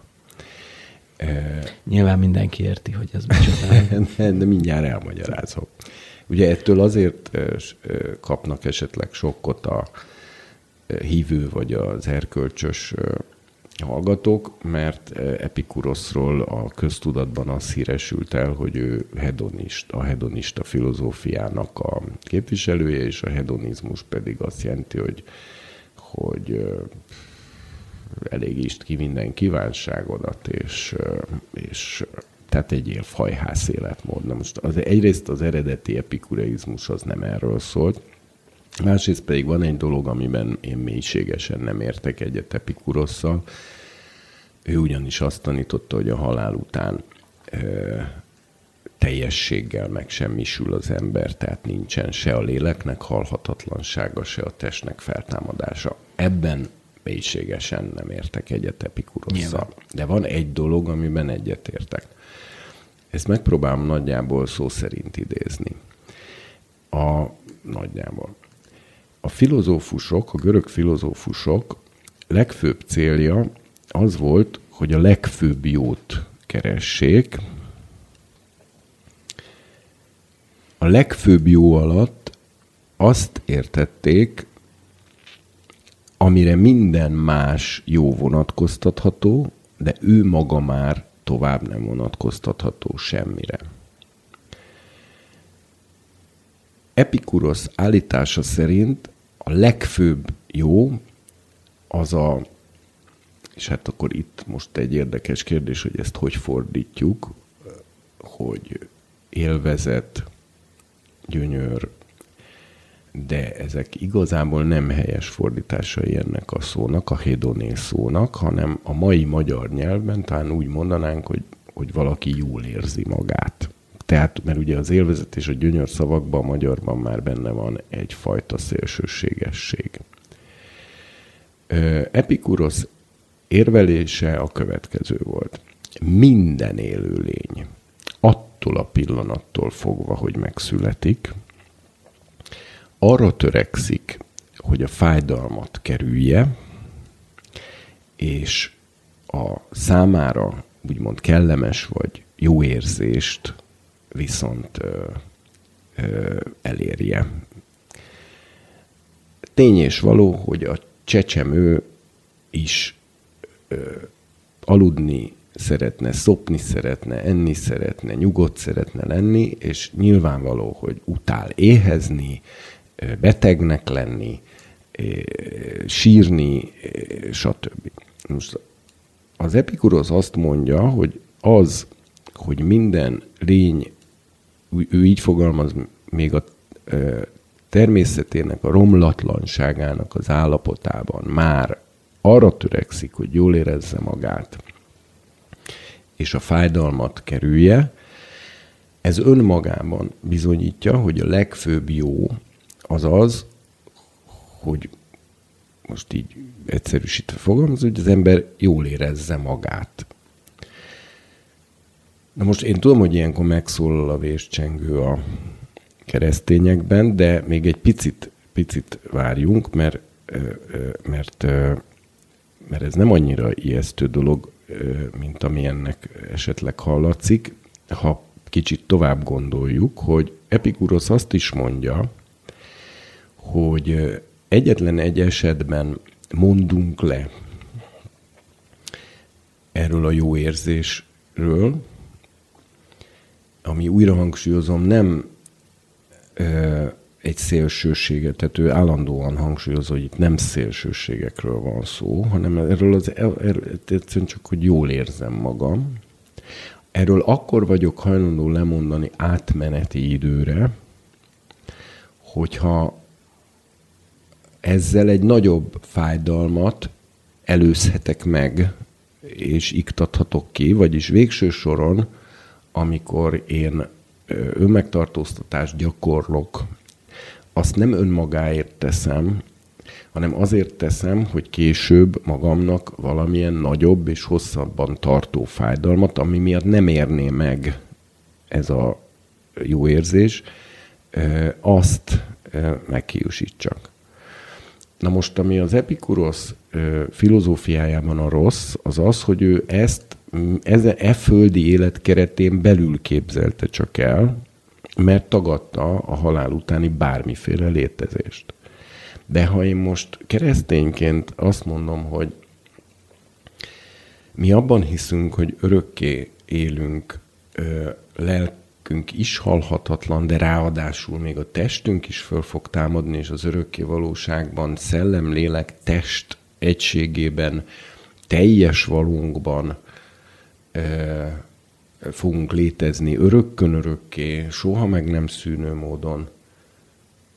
És az üdvösség pedig nem más, mint hogy abban az állapotunkban jól szeretnénk magunkat érezni, és nem gyötrődni, akkor kiderül, hogy egy keresztény az e földi életében gyakorolt megtartóztatásait annak érdekében teszi meg, hogy ne kelljen örök gyötrelemre jutnia, vagyis az epikurosznak abban igaza van, hogy minden lény alapvetően a boldogságra törekszik, és a boldogtalanságnak az elkerülésére törekszik, és amikor átmenetileg az ember késlelteti a saját boldogságát, azt kizárólag azért teszi, hogy amiatt ne kerüljön egy nagyobb, hosszabb, ne talántán örökké tartó boldogtalanságba. Na most az Epikurosz azt is mondja, hogy a, ehhez a boldogsághoz hozzátartozik a lelki ismeretnek a belső nyugalma és békessége, ez nem pusztán egy testi dolog, és például ezért az ember tartózkodik, vagy jó esetben tartózkodik az olyan magatartásoktól, amelyekkel a saját lelkiismeretét válságba, feszültségbe, diszharmoniába sodorja, mert az is egy szenvedés. És ö, ö, ugye e világ, tehát e földi életen belüli példákat hoz, hogy például azért nem tehát nem probléma, valaki megiszik egy kis bort, de hogyha sok bort iszik, és függőségbe kerül, és alkoholista lesz, akkor azzal annyira nagy pusztítást végez, és annyira sok gyötrelmet okoz magának, hogy ezt ne tegye. Ezért például minden függőségtől, mindenfajta zűléstől tartózkodott, és tartózkodásra is intett, csak újra mondom, ő neki a, a tévedése, vagy a keresztény szempontból mondhatni eretnekség az abból állt, hogy ezt nem terjesztette ki az örök életre. A keresztények viszont kiterjesztik, és ezért az örök üdvösség érdekében, és az örök kározat elkerülése érdekében hoznak itt a Földön olyan döntéseket, hogy akár az egész földi életében sem elégíti ki például bizonyos vágyát, ha ez örök elkárhozáshoz vezetne. Na most, csak hogy egy, még egy érdekesért mondanék, hogy egyébként a Hedoni, az a Gezénius féle legelismertebb és leg, leg ö, ö, mindenki által a tudományos világban legmagasabb tiszteletben részesített ö, Héber arámi angol szótár, illetve Héber arámi német szótár megállapítja, hogy az éden szó, ami héberül élvezett gyönyörűség, az a görög hédonével azonos gyökből származik. Én ezért a magam részéről kidolgoztam egy olyan filozófiát, amit nem hedonizmusnak, hanem édenizmusnak nevezek. Az édenizmus lényege az, hogy, hogy az örök élet távlataiban gondolkozom úgy, ahogyan az Epikurosz csak a földi élet távlatában, és igenis azt állítom, hogy minden ember az örök boldogságra törekszik, és az örök boldogtalanság elkerülésére, és ebben igaza van Epikurosznak, és ennek alapján határozzuk meg a tetteinket. És hogyha valaki most esetleg még az is fölmerülne valakiben, hogy jó, jó, de hát akkor ilyen módon még az Istennél is fontosabb számunkra az üdvösségünk, akkor annak azt a kérdést tenném föl, hogyha Isten arra kérné őt, hogy mondjon le az örök üdvösségéről, és kárhozzon el örökre az emberiség érdekében, akkor erre mit lépne? Ugyanis ezt Isten még Jézustól se kérte. Jézus meghalt, lement három napra pokolba, de aztán föltámadt, és belépett az örök üdvösségbe. Én azt állítom, hogyha Isten valakitől azt kérné, hogy kárhozzon el örökre az emberiségért, az nem a mi Istenünk lenne. A mi Istenünk ilyet soha senkitől nem kér, sőt, Pál egy ízben, a Róma 9-ben gyakorlatilag megkockáztatott egy ilyen felajánlást Istennek, de a görög, hogy ugye ott mondja, hogy kívánnék átkozott lenni és elszakítva a Krisztustól az én testvéreimért, Izraelért, ami egyébként egy megdöbbentő mélységű mondat. De a görög mondatnak a nyelvtani szerkezetéből kiderül, mert azt a fajta feltétel, tehát egy olyan, olyan faj, tehát a múlt idővel, mint az angolban is, ugye, hogy a nem teljesülő feltételes módot, módot az angol is múlt idővel fejezi ki. Ehhez hasonlóan a görög is ezt alkalmazva kiderül a mondatnak a nyelvtani struktúrájából, hogy Isten ezt a felajánlást Páltól nem fogadta el. Tehát visszautasította. Isten soha senkitől nem kér, és nem fog kérni, és a múltban sem kért olyat, hogy örök kárhozatot vállaljon föl az emberiségére. Egyébként még egy mellékág, szintén nagyon aktuális, a, a Judás evangéliuma, ami nagyon népszerű volt az elmúlt években, és mindenféle ilyen feldolgozások, meg ilyen regény, meg ilyen mit tudom, minden szinten nyomták bizonyos. Fogunk beszélni az apokrif iratokról. Az egy... A Judás evangéliuma úgy állítja be, hogy Judás tudta, hogy, hogy ő, tehát hogy Judást Jézus mint egy megkérte, hogy árulja előtt a megváltás érdekében, és Judás ezt a rossz szerepet felvállalta az emberiség megváltása érdekében azzal együtt, hogy ő emiatt el fog kárhozni. Ha ez így lenne, akkor Júdás nagyobb megváltó lenne Jézus Krisztusnál, hiszen Jézus csak három napot töltött a pokolba, de Júdás az egész örökkévalóságot bevállalta a mi megmentésünkért, hát akkor ő benne nagyobb szeretet lenne. Csak pontosan a gnoszticizmus, mert most, amit most itten kapargálunk, az a részben a gnoszticizmusnak a gyökere, hogy pontosan a gnoszticizmusnak ez a, ez a határátlépése, vagy hogy mondjam, aminél még az epikureus is, sok is józanabbak, de mindegy, most nem akarok az epikureus. Egy, egyet szeretnék a magam százszázalékosan biztos meggyőződése alapján mondani, hogy Isten olyat soha nem fog kérni senkitől, és soha nem kért, nem fog kérni, és elő nem fordulhat, hogy váljon örökre boldogtalanná bármilyen cél érdekében, vagy bárki mások bármekkora örök boldogsága érdekében. Ilyet ő nem kér. És ebből az derül ki, hogy amikor azt mondjuk, hogy számunkra a legfőbb cél az üdvözülés, akkor ez nem azt jelenti, hogy az üdvösségünket Isten fölé helyezzük, hanem az az Isten akarata, hogy számunkra a legfőbb cél legyen az üdvözülés, mert ő szeret bennünket, és ő szeretne bennünket örökké boldognak látni, és, és együtt lenni velünk örök boldogságban, és ezt ő tette belénk, hogy ez legyen a legfőbb törekvésünk, és ezért ez egyszerre zsigerileg benne van minden élő lényben, ahogy az Epikurosz mondja, a születése pillanatától, de mégsem ez az Istenünk, ez a vágy, a boldogságnak a vágya, hanem, hanem ez az Istentől származó legalapvetőbb belénk helyezett törekvés. És akkor itt csatolok most vissza a kérdésedhez, hogy, a, hogy amikor egy áldás, és mert tulajdonképpen az áldás az mindaz, ami szellemi, lelki és fizikai szinten a, ez, ezeket a boldogságokat, vagy ezt a boldog állapotot biztosítja. Na most, amikor átmenetileg ö, mi, tehát ahol a kérdésed volt, hogy lehet-e egy jelenleg rossznak érzett dolog később mégis áldás, vagy, vagy esetleg már akkor is áldás, amikor per pillanat kellemetlennek éljük meg. Ez, ez az az eset, amit az Epikurusz úgy fogalmaz meg, hogy, hogy, hogy inkább egy jövőbeli nagyobb jó érdekében tudatosan elviselek most egy bizonyos mértékű rosszat,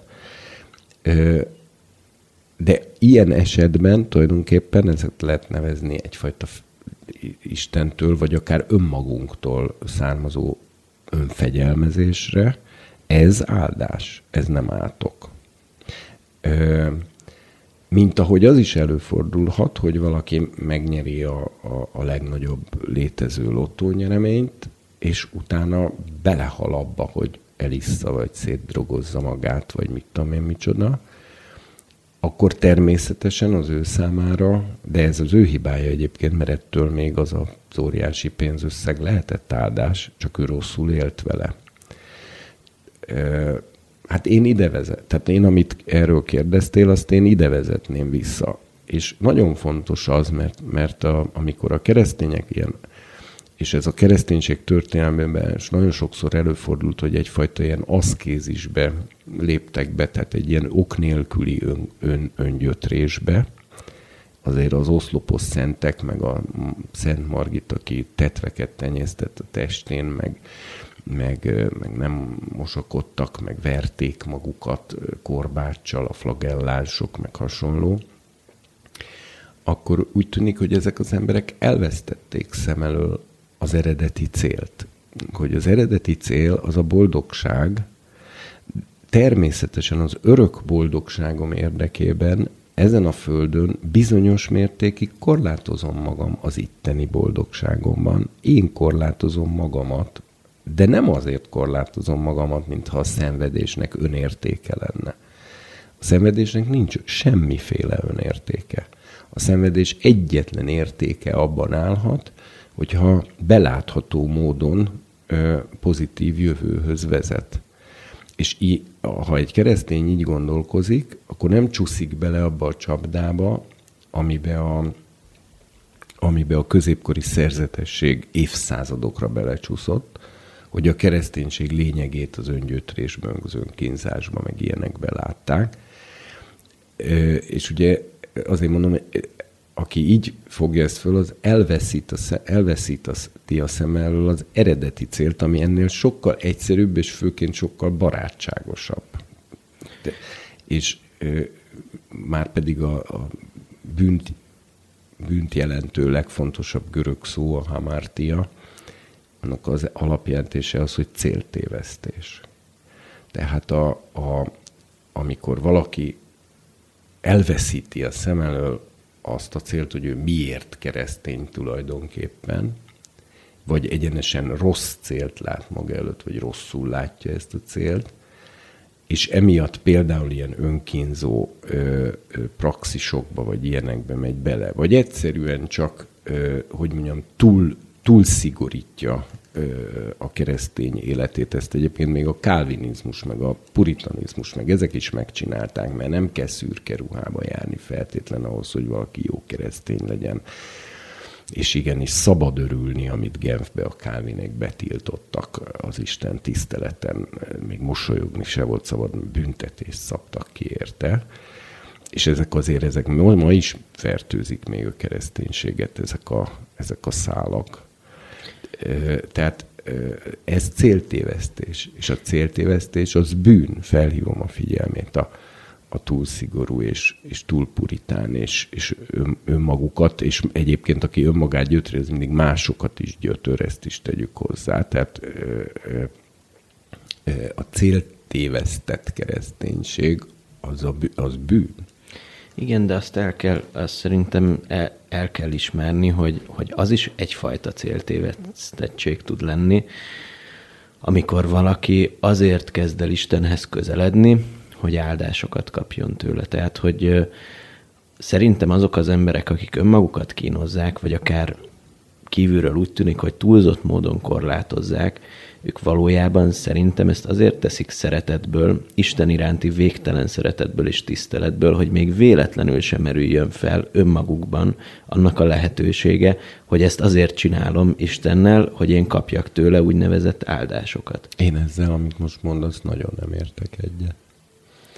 Pálapostól a Kolossze levélben azt írja, hogy a maga választotta Isten tisztelet sajátossága, E, a testnek a gyötrése, e, még így idézi is, ezt ne fog meg, hozzá ne érj meg, se illesd, e, nehogy hozzányúj, amelyek bölcsességnek látszanak ugyan a maga választotta Isten tisztelet előtt, és ott említi a test gyötrését, és utána egy ilyen érdekes ellentétet mond, mert azt mondja, hogy ez a test gyötrésére szolgál, de valójában a test hizlalására való. Hogy érti ezt? Hiszen nyilvánvaló, hogy aki rommá bőjtöli magát például, az nem a testét hizlalja.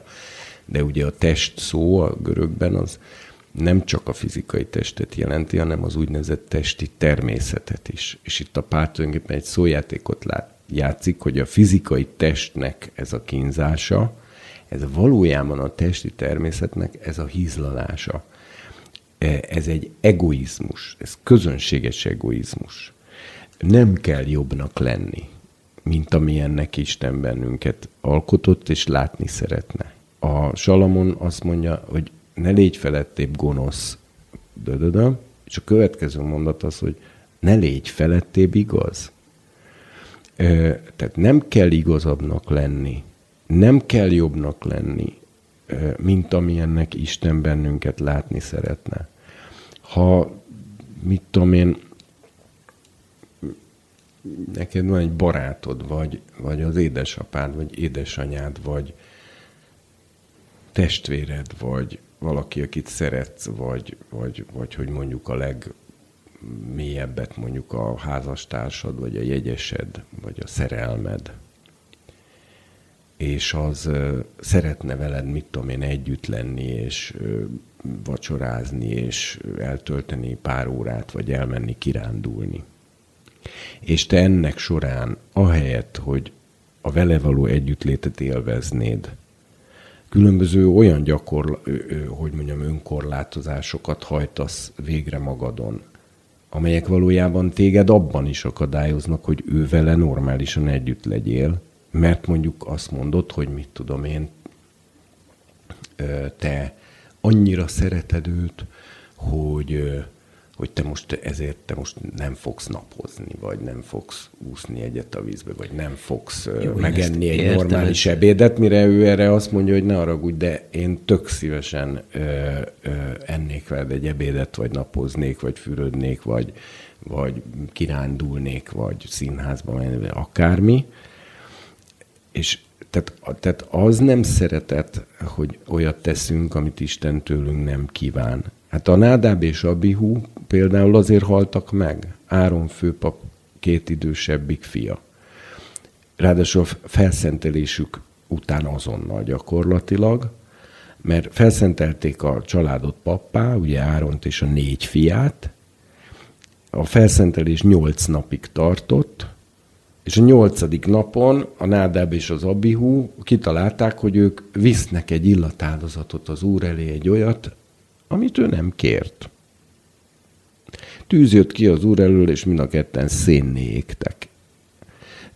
A felszentelésük nyolc utolsó napján, még mielőtt pont beléptek volna a papságukba. Hát pedig az szintiszta jó indulat, nem? Hogy én kitalálom, hogy viszek egy illatáldozatot Istennek, amit ő nem parancsolt, biztos örülni fog neki, nem kérte, stb. stb. Hát nem, hogy nem örült neki, hanem ezek, és szoktuk is tanítani egyébként, hogy a Nádev és Abihu esete az a maga választotta Isten tiszteletnek a tipikus példája. Nem kell túl teljesíteni. És a kereszténység többször neki látott túl teljesíteni. Ez nem, ez nem, ez, és ez nem elítélésképpen mondom, mert tehát azt nem állítom, hogy ez egy szándékos dolog. De hogy ez, de hogy az egyik legnagyobb károkozás, a, és nem csak a kereszténység, hanem a zsidóság történelmében is, mert ugyanez volt a farizeusok is például. Józsefus Flavius idejében Két és fél milliós lakossága volt körülbelül zsidó lakossága a Szentföldnek, és Józefus Flavius azt mondja, hogy ezek között csak 6000 farizeus volt, ez nem sok. Ők egy ilyen hipertisztaságot tűztek ki célként, hogy, hogy, izé, hogy, hogy, hogy, se, hogy mindent a lehető legszigorúbban fölfogva, ö, ö, ö, hogy mondjam, ez a felettébb való igaz. Aztán ők maguk se tudták megtartani a saját rendelkezéseiket, ami viszont meg, miatt meg képmutatásba kerültek, mert egymás előtt nem merték bevallani, hogy amire megegyeztek, azt nem tudják betartani. De eredetileg úgymond idézőben jó szándékú mozgalomnak indult a farizeizmus, hogy, hogy mindent tűpontosan úgy csinálunk, ahogy a tóra, meg a tórát értelmezővének azt nekünk mondják. És az az lett az eredménye, hogy így nem lehetett élni. És amikor már ők belül már a válság nagyon elmélyült, akkor meg gyűlölködő emberek lettek belőlük, mert, mert az az ember, aki magá, magával szemben ilyen hiper szigorú, az, az másokkal is az lesz, mert senki nem tudja jobban szeretni az embertársát, mint önmagát. Úgyhogy én, én azt gondolom, hogy, hogy természetesen bizonyos helyzetekben, tehát amikor mondjuk a mondjuk Jézusnak azt mondja az atya, hogy most, most pedig menjél és áldozd föl az életedet az emberiségért, és akkor Jézus, aki itt is látszik, hogy nem volt egy tipikus szerzetes, mert egész éjszaka azért imádkozott, hogy ezt ha lehet, akkor ezt ne kelljen megcsinálni. Egy szerzetes ilyet nem ismerne mondani, hogyha egyszer Isten azt mondja neki, hogy csinálj valamit akkor még a Szent Háromságban is akaratkülönbség lépett föl, mert Jézus azt mondja, hogy ne az én akaratom legyen meg, hanem a tiéd végül, de ezzel egyúttal azt is kifejezi, hogy az ő akarata ebben az esetben nem ez hanem ő most, az, tehát neki eltér az akarata ebben a kérdésben az atyától, de ebben a helyzetben alárendeli magát az atyának. De ez nem egy, egy egész, hogy mondjam, tehát ez neki nem az állandó állapota volt, hogy nem az összes éjszakáját törtötte vért izzadva, és, és egy ilyen örömmentes, vagy, sőt, hát vádolták, hogy falánk és részeges ember, a bűnösök és a vámszedők barátja. Tehát ebből látszik, hogy ő nem folytatott amúgy egy aszkéta életvitelt, valójában természetesen nem volt falánk és nem volt részeges, és a bűnösöknek is csak abban az értelemben volt a barátja, hogy megmentse őket, de a külső szemlélő számára, például, például a beszélkönyv azt mondja, hogy az igaz eszik az ő kívánságának a megelégedéséig. Hát most ebben mi a bűn? A római katolikus, hát most nem tudom, hogy van, de évszázadokon keresztül az volt a tanítás, hogy jól lakni bűn.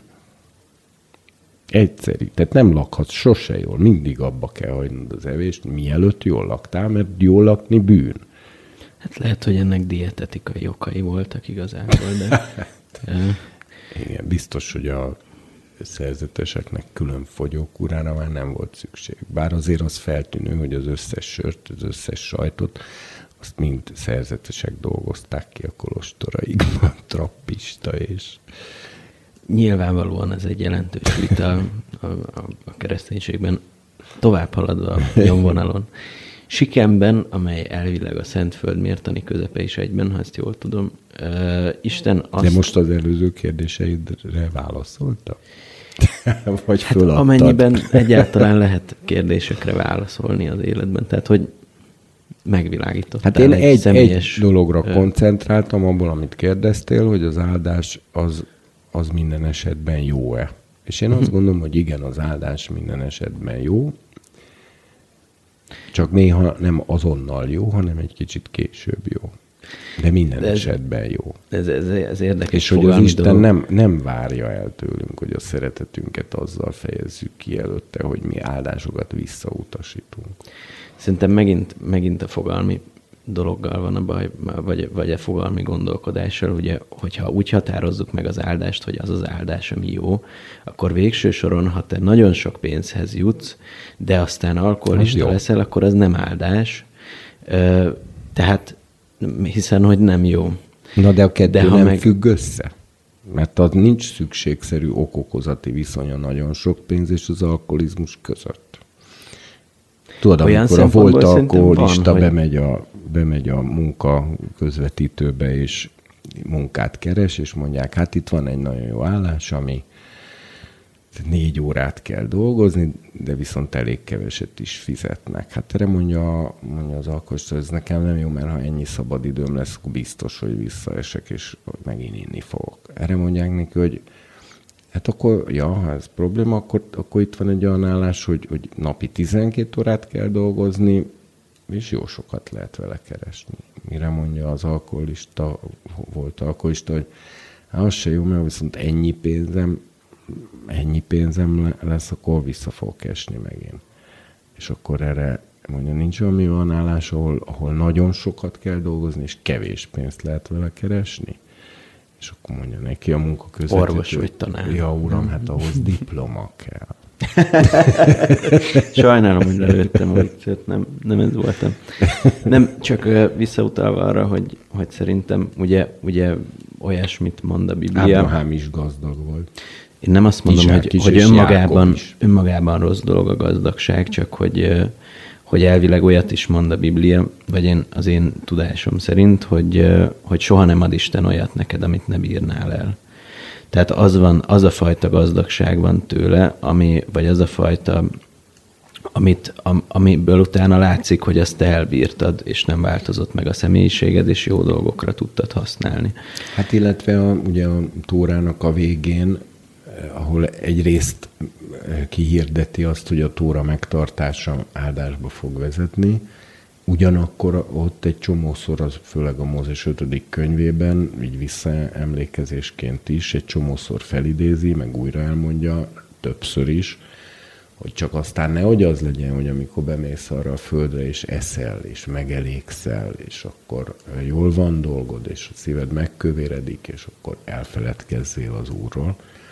Tehát a, az áldásnak lehet egy ilyen típusú mellékhatása, de ez nem az áldásnak a következménye, hanem ez a bűnbe esett emberi természetnek a következménye, és nem feltétlenül ez, ez, ez, ez nem az áldás megvonásával kell orvosolni, hanem azzal kell orvosolni, hogy az áldott ember tudomásul veszi és meghallja ezt a, ezt a figyelmeztetést, és amikor olyan áldásba jut, akkor különböző olyan eszközöket, technikákat alkalmaz, amelyekkel igyekszik magát ettől megőrizni. Például egy ilyen remek technika az adakozás. Tehát például, hogy az anyagi áldásából nagy tételeket, tehát komoly tételeket, amelyek már őnála csak a luxus növelésével járnának, de már igazából azokra neki szüksége nincsen,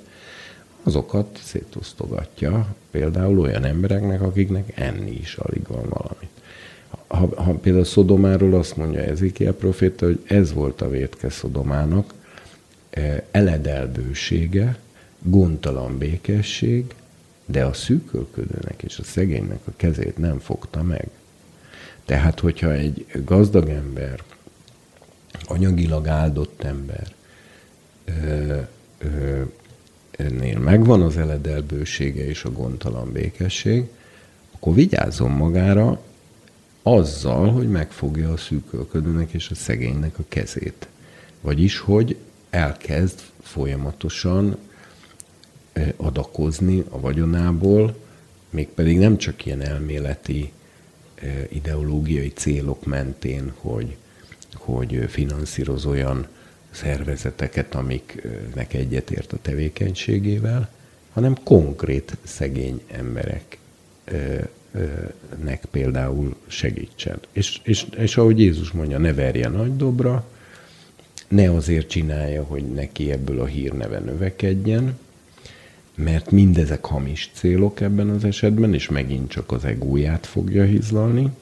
Tehát önérdeke tulajdonképpen, hogy úgy adjon embereknek, hogy arról senki nem tud ez olyan érdekes, hogy... Ezeket a Biblia mind ajánlja. Tehát a Biblia megtanít arra, hogy az áldással hogyan lehet jól élni.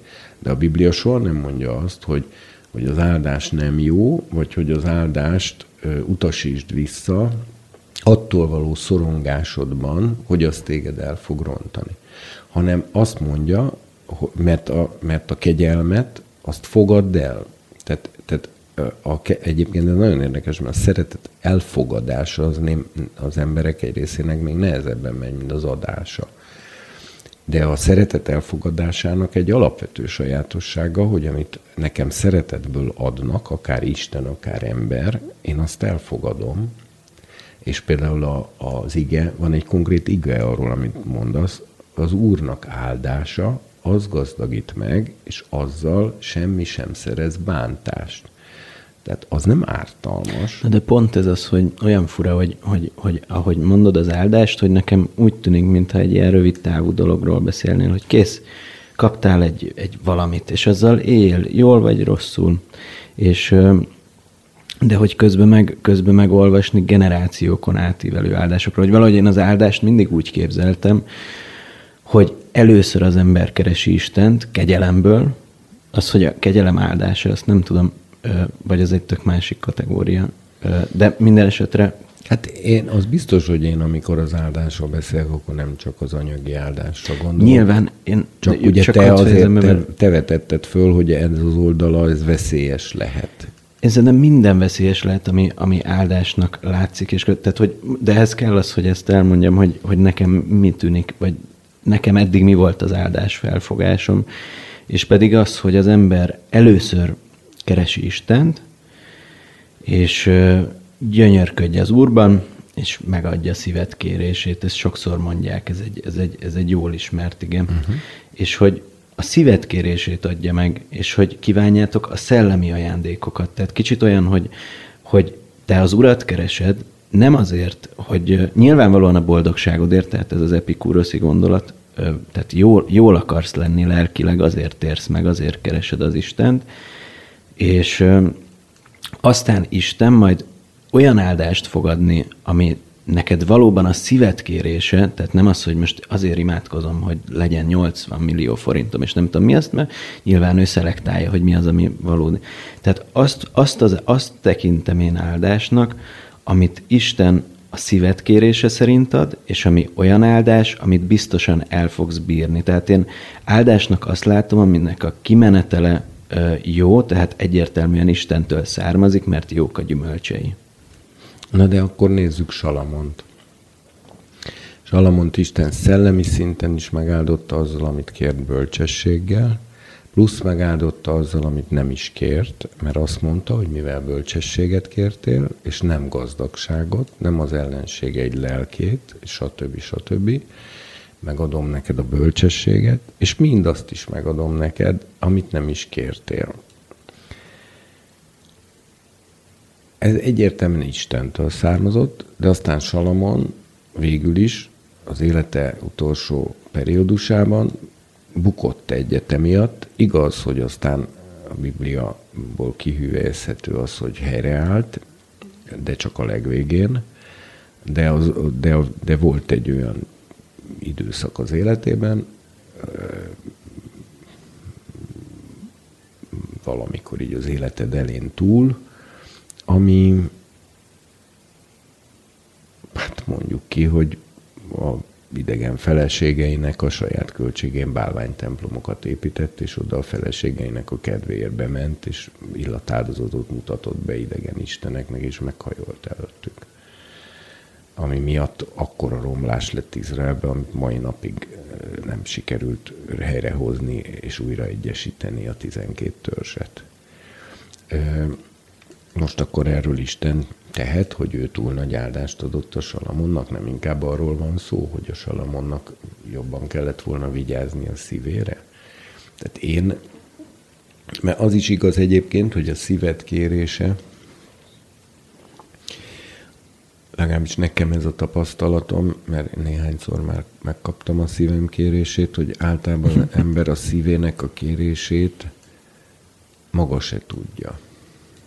Tehát az annyira mélyen fekszik, hogy például Saul, mikor a Sámuel királyá keni, akkor a, azt mondja neki, aludj itt nálam, megvacsorázzuk ezt az áldozati ízét ott a többiekkel, utána aludj itt nálam, és holnap reggel megmondom neked, ami a te szívedben van majd reggel közli vele, hogy te leszel Izrael király, amire azt mondja Saul, hogy na jó, ilyen képtelenséget nem mondjon az én uram az ő szolgájának, hát én vagyok a legkisebb nemzetségben, a legkisebb családban, mit tudom, tehát ez, ez képtelenség. Tehát ezek szerint ő nem tudta, hogy mi van a szívében. Én nekem is az a tapasztalatom, hogy azért egyszer-kétszer megkaptam, ami a szívem kérése volt, és bízom benne, hogy ezután is meg fogom kapni, és mindig utólag döbbentem rá, hogy ez sokkal mélyebben volt a szívemben, bármi másnál, és ámultam, bámultam Isten jóságán azon, hogy, hogy szinte olyan, mint amikor valaki úgy vesz ajándékot valakinek, hogy mintha előtte figyelné, hogy az az ember igazán mire vágyik, és nagyon sokszor az emberi viszonyokban is úgy van, hogy az emberek nem merik kimondani hogy mi, mert valahogy úgy fel se tételezik, hogy ezt valaki megvenné nekik. És, és akkor mondjuk te elkapsz egy olyan mondatot, amiből rájössz arra, ami, amit ő nem is gondolt komolyan, csak azt mondja, jaj, de jó lenne, mit tudom én, mi, de igazából nem is gondolja komolyan, de, való, de te észreveszed, hogy ez egy nagyon mély vágy, és azt megveszed neki ajándékba, és ő utána jön rá arra, hogy ő tulajdonképpen ezt ő kérhette is volna, de de annyira mélyen feküdt benne, hogy, hogy meg se tudta fogalmazni tulajdonképpen, hogy mit szeretne. A szívkérése az, az, az, az tényleg valami ilyesmi, de viszont ez nem azt jelenti, hogy ez nem lehet egyrészt veszélyes később, ha az ember rosszul viszonyul hozzá, hiszen a Salamonnál ez történt tulajdonképpen. De ne tegyük Isten felelőssé a Salamon bukásáért, hogy túlságosan szerette Isten Salamont, ezért elárasztotta aztán tényleg mindennel, mert annyira lelkes lett attól, hogy a Salamon csak bölcsességet kért, és aztán a Salamon meg belebukott abba, hogy ennyire meg lett áldva mert azért ez nem ennyire egyszerű történet. Az egész biztos, hogy Isten semmiféle felelősség nem terheli, hogy a Salamont így elárasztotta. Az biztos, hogy ami felelősség bárkit is itt terhel, az elsősorban a Salamont terheli, de egyébként hozzáteszem, hogy ha valaki úgy igazán belegondol a Salamonnak az egész életébe, meg minden, akkor abból az is kiderül, hogy bizonyos értelemben üdv történeti sors, sorsszerűség és szükségszerűség volt, hogy ő ebben elhasaljon átmenetileg, mert, hogy mondjam, mindannyian ebből nagyon sokat tanultunk. Én az elején ezt akartam mondani, amikor elkezdted ezt a sztorit, és igen, tehát, hogy én csak mindössze, minden esetre annyit akartam mondani, hogy szerintem a, hogy szerintem semmiképpen sem azzal a célral kell keresni Istent, hogy én majd áldásokat fogok kapni tőle. De ez lehet, hogy csak az én személyes és milyen szubjektív véleményem, sőt biztosan, hanem inkább azzal a szándékkal, hogy, hogy az ember úgy, úgy megtisztuljon és, és közelebb kerüljön a, megvál, a, a, az Istenéhez, a megváltójához, a, az örök élethez. Természetes. Amit mondasz, az magyarul azt jelenti, hogy nem, nem jó senkit kihasználni, így aztán Isten se, már pedig mindig kihasználásnak minősül az, akár emberi viszonylatokba, akár e, Istennel való viszonyba, ha én jobban szeretem azt, amit kapok, annál a személynél, akitől kaptam. Ebben tökéletesen igazad van. De, a, a, de, de azt gondolom, hogyha viszont valaki nem ilyen, tehát nem kihasználás vezérli, hanem ő tényleg a személyt szereti, akkor viszont a személy szeretetéhez viszont hozzátartozik, hogy amivel ő ki akarja fejezni nekem a szeretetét, azzal szemben én nem vagyok sem elutasító, sem gyanakó. Tehát ha te mondjuk, mit tudom én, megszeretsz egy lányt, és annak veszel, és te tudod, hogy szereted őt, és hogy nem kihasználni akarod, és akkor te annak veszel ajándékot, vagy ékszert, vagy nem tudom én micsodát, és ő azt visszautasítja, az neked rosszul fog esni, még akkor is, és, és illetve akkor különösen, hogyha azt is jelezni fogja, hogy azért utasítja vissza, mert nem biztos abban, hogy te őt szereted, hanem lehet, hogy te csak ki akarod őt használni. A még sértőbb lesz számodra, ha te tényleg szereted. Na most Isten tényleg szeret minket. Tehát, hogyha vagy, vagy még egy lehetőség, hogy, hogy megveszed a, a, az ékszert, vagy a nem tudom mit, és akkor, a, és akkor a lány nem azt mondja, hogy hogy azért nem fogadom el, vagy azért vagyok ezzel szembe gyanakvó, mert attól tartok, hogy te csak ki akarsz használni engem, de engem, a személyemet nem szereted, hanem ugye ha te ö, ö, gondolatodat állítom ezzel párhuzamba, akkor inkább valami olyasmi van, hogy, a, hogy mintha azt mondanád neki, hogy, vagy azt mondaná neked a lány, hogy hogy is lehetne ezt megfogalmazni, hogy hogy azért nem fogadom el ezt, amit adsz nekem, mert én, én téged akarlak szeretni, és azt akarom, hogy te legyél a, az első helyen, és, és ne, ne az, amit kapok tőled. Körülbelül így lenne párhuzamos. Azért, azért az az igazság, hogy azért ez is egy furcsa viszony lenne. Tehát azért ez is egy ilyen távolságot hoz létre, mert utána te egy ilyen válasz után én egyáltalán nem vagyok abban biztos, hogy te, nagyon, hogy te ennek örülnél. Hiszen közben az, amit adni akartál, az vissza lett utasítva. Vagy legalábbis gyanakvással nem teljes örömmel lett elfogadva. Nyilvánvalóan annak örülné a legjobban, hogyha a lánynak a szája fülig, füléig szaladna, a szemei csillogni kezdenek, és azt mondja, júj, de gyönyörű ez az ékszerem, de jó fej vagy, júj, de jó, hogy izé, stb. Hú, nagyon örülök neki, stb. És ettől és elfogadná, és, és utána még néznéd is, hogy hordja-e, vagy nem hordja, és meg lennél sértődve, ha esetleg nem hordja, mert arra gondolnál, hogy akkor nem is tetszik neki, vagy mit tudom én. Tehát magyarul nem kell túl bonyolítani szerintem ezeket a kapcsolatokat. Az legyen az ő problémája, hogy ő utána ne kezdjen el kihasználni téged.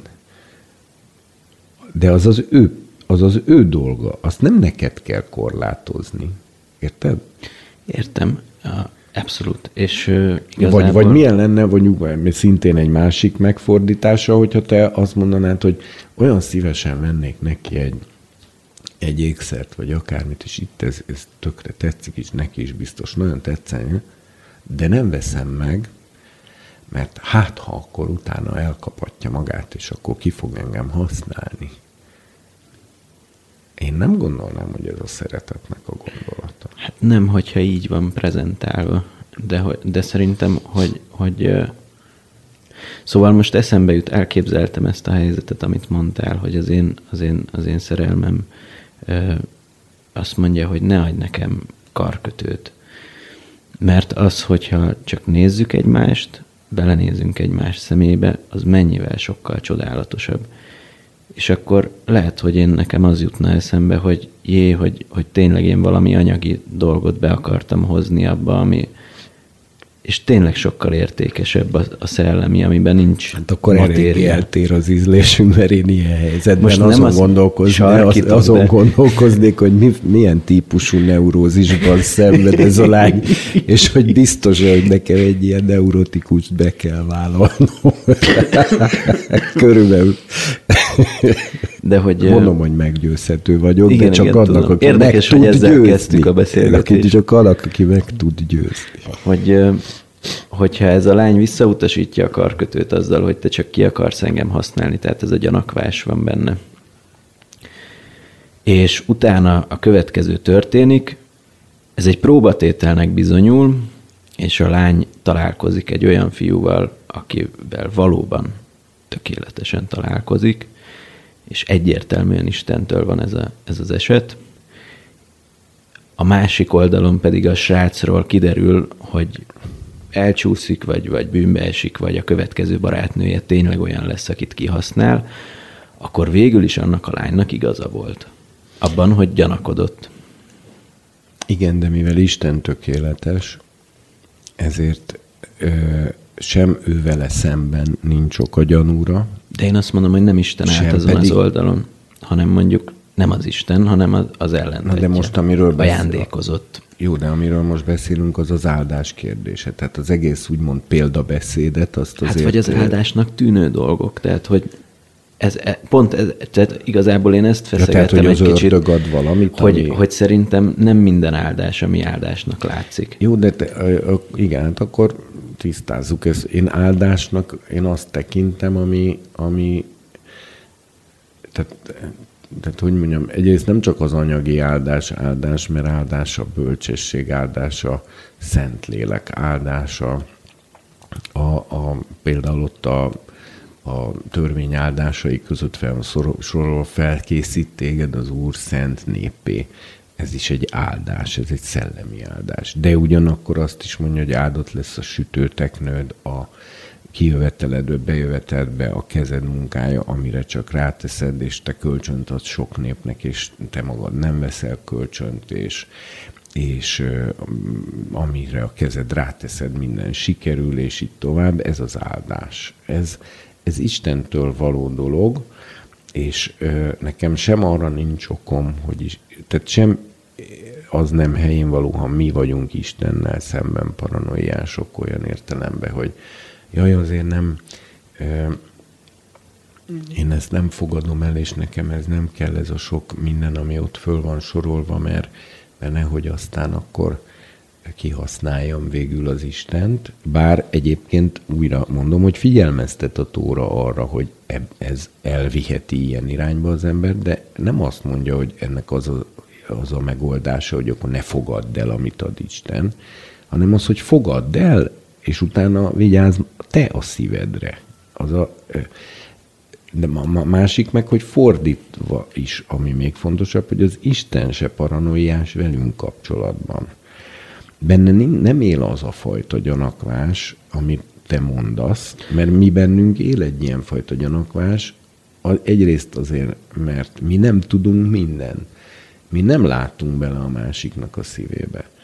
És emiatt van egy ilyen kérdés, hogy most ez biztos, hogy őszinte, vagy csak ki akar használni, vagy ilyesmi, de Istennek ilyen problémája nincsen, mert ő mindenkinek a szívébe belelát. És ezért, amikor ő akar neked adni valamit, akkor azzal kapcsolatban nem kell szerintem ilyen szorongásokat átélni, hanem azt el kell fogadni, amit ad, és, és, és utána, és, és, és néha meglepően sokat és nagyot ad, mert nagyon szeret bennünket, és aki nagyon szeret valakit, az, azt, az, az ezt azzal is kifejezi, hogy, hogy sokat ad annak, akit nagyon szeret, és akkor a, és amikor ő ezt a sokat ránk árasztja, akkor e, nem az a megoldása a saját szívem megőrzésének, hogy én ennek egy részét visszautasítom, hanem az a megoldása, hogy, hogy elfogadom, és utána én vigyázok saját magamra, hogy nehogy az Istennel való viszonyom kihasználásá alakuljon át. Valamint, amit kaptam, azt tovább tudom adni. És ez a másik eszköze annak, például Nabukodonozor, amikor felfúvalkodott, illetve álmába látta, hogy ki lesz vágva fa, fa, meg minden, és akkor a Dániel megmagyarázza neki, hogy hát ez rólad szól, sajnos ez az álom, hogy úgy döntöttek az egekben a, ezek a vigyázó őrlények, hogy neked arra van szükséged, hogy egy picit lenullázzanak. Én ezért azt a tanácsot adom neked, hogy most próbálj meg megszabadulni minden bűnöttől a szegényekhez való irgalmasság által. És aztán Nabukodonozor aztán mégiscsak belebukik a dologba, mert amikor a király palotáján van sétál, és körülnéz, akkor azt mondja, hogy hát nem az én kezem hozta létre ezt a csodálatos nagyvárost. Ding abba a pillanatban beteljesedik rajta, amit, amit a mennyei őr, őr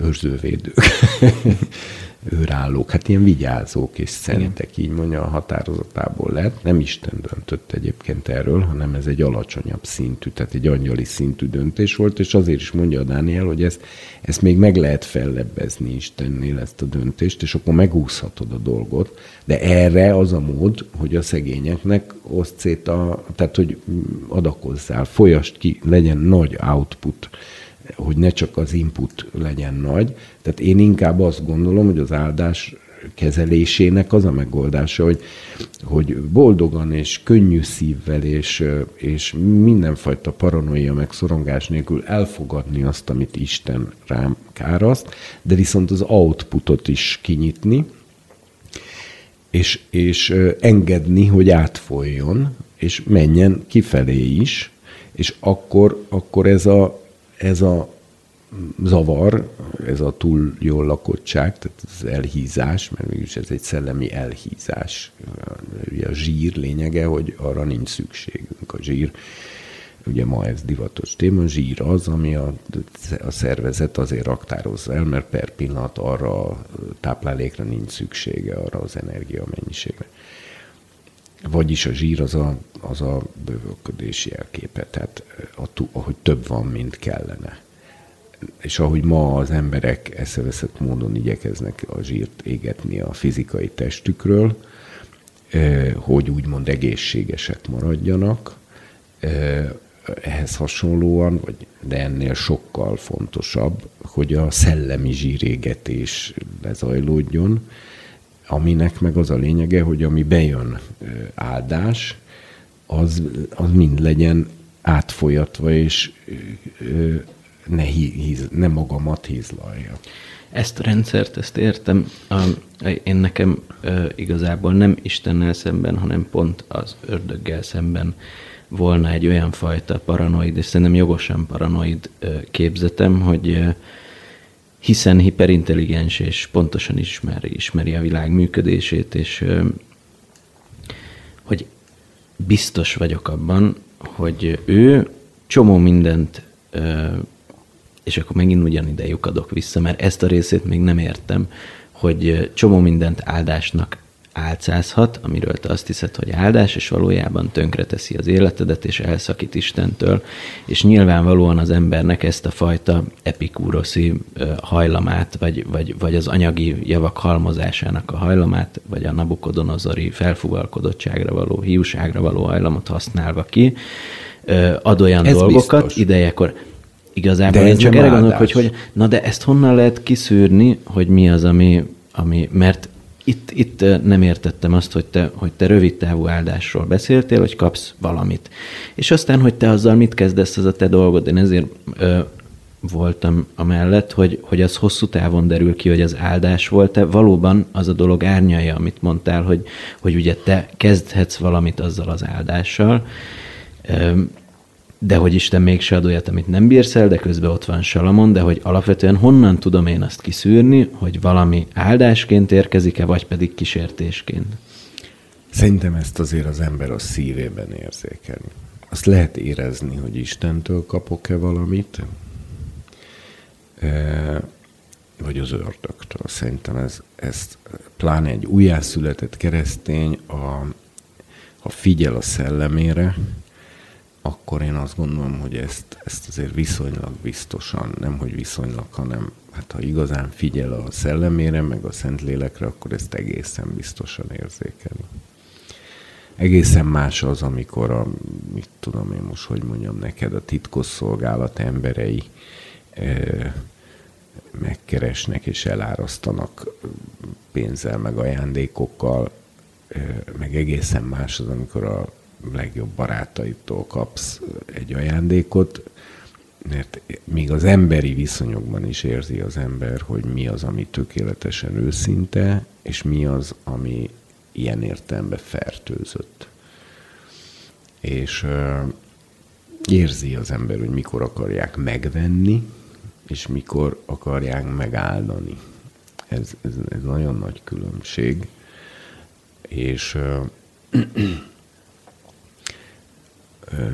nem tudok erre más mondani, ez intuitíve érzékelhető szerintem.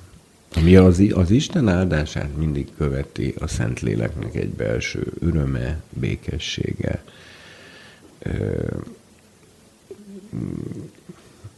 minden tekintetben felvidul tőle az ember,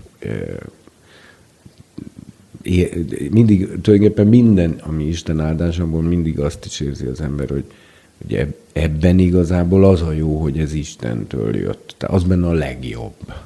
Tehát az okozza benne a legnagyobb örömet, hogy érzi az ember, hogy hú, Isten már megint jobban szeret, mint ahogy én ezt gondoltam volna. És ennek nagyon örül az ember.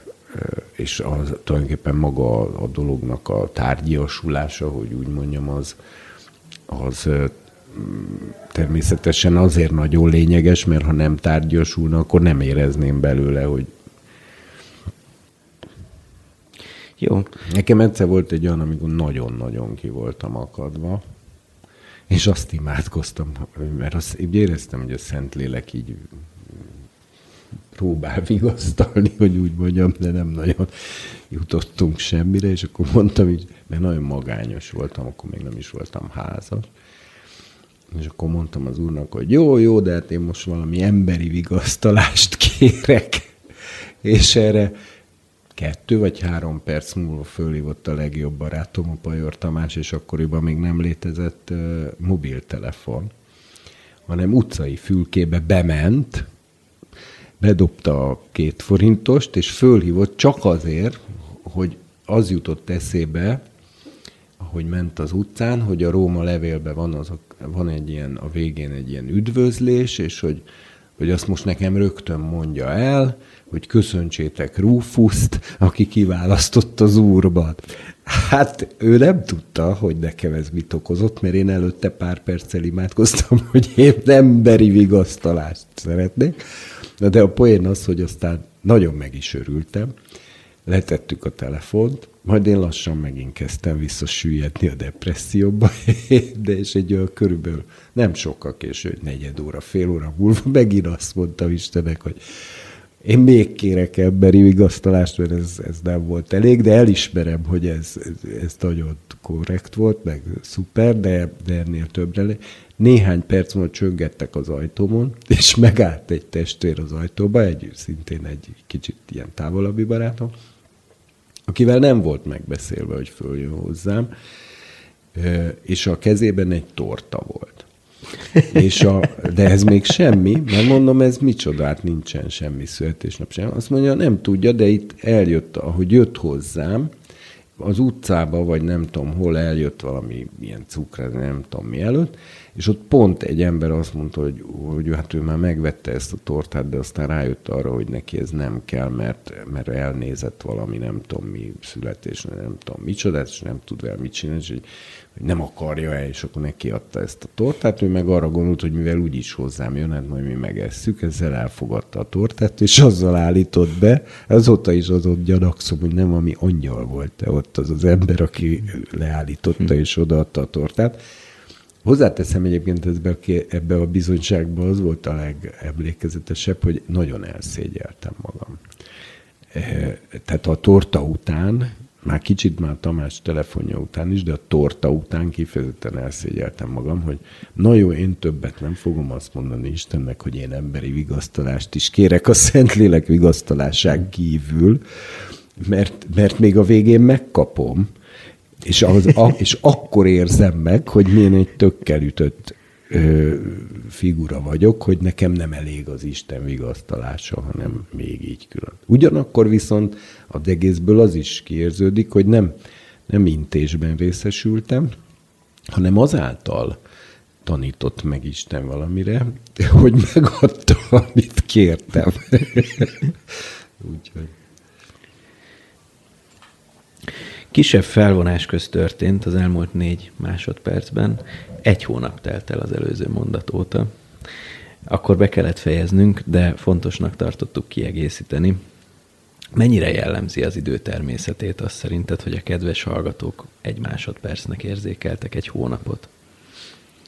Hát az ilyesmi az ember álmában is előfordul, egy pár másodperc alatt iszonyú hosszúakat lehet álmodni.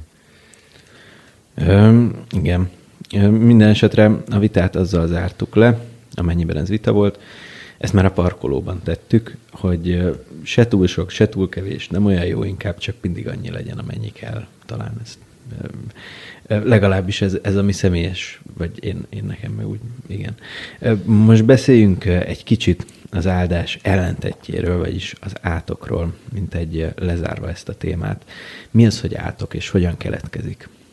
Az általam eddig hallott legjobb definíció az átokról Derek Prince-től származik, aki az 5 Mózes 28 alapján azt mondja, ahol ugye az áll, hogy bocsát az Úr tereád átkot mindenben romlást és bomlást mindenben, amit cselekszel, hogy a romlás és a bomlás az, amiről az átkot fel lehet ismerni.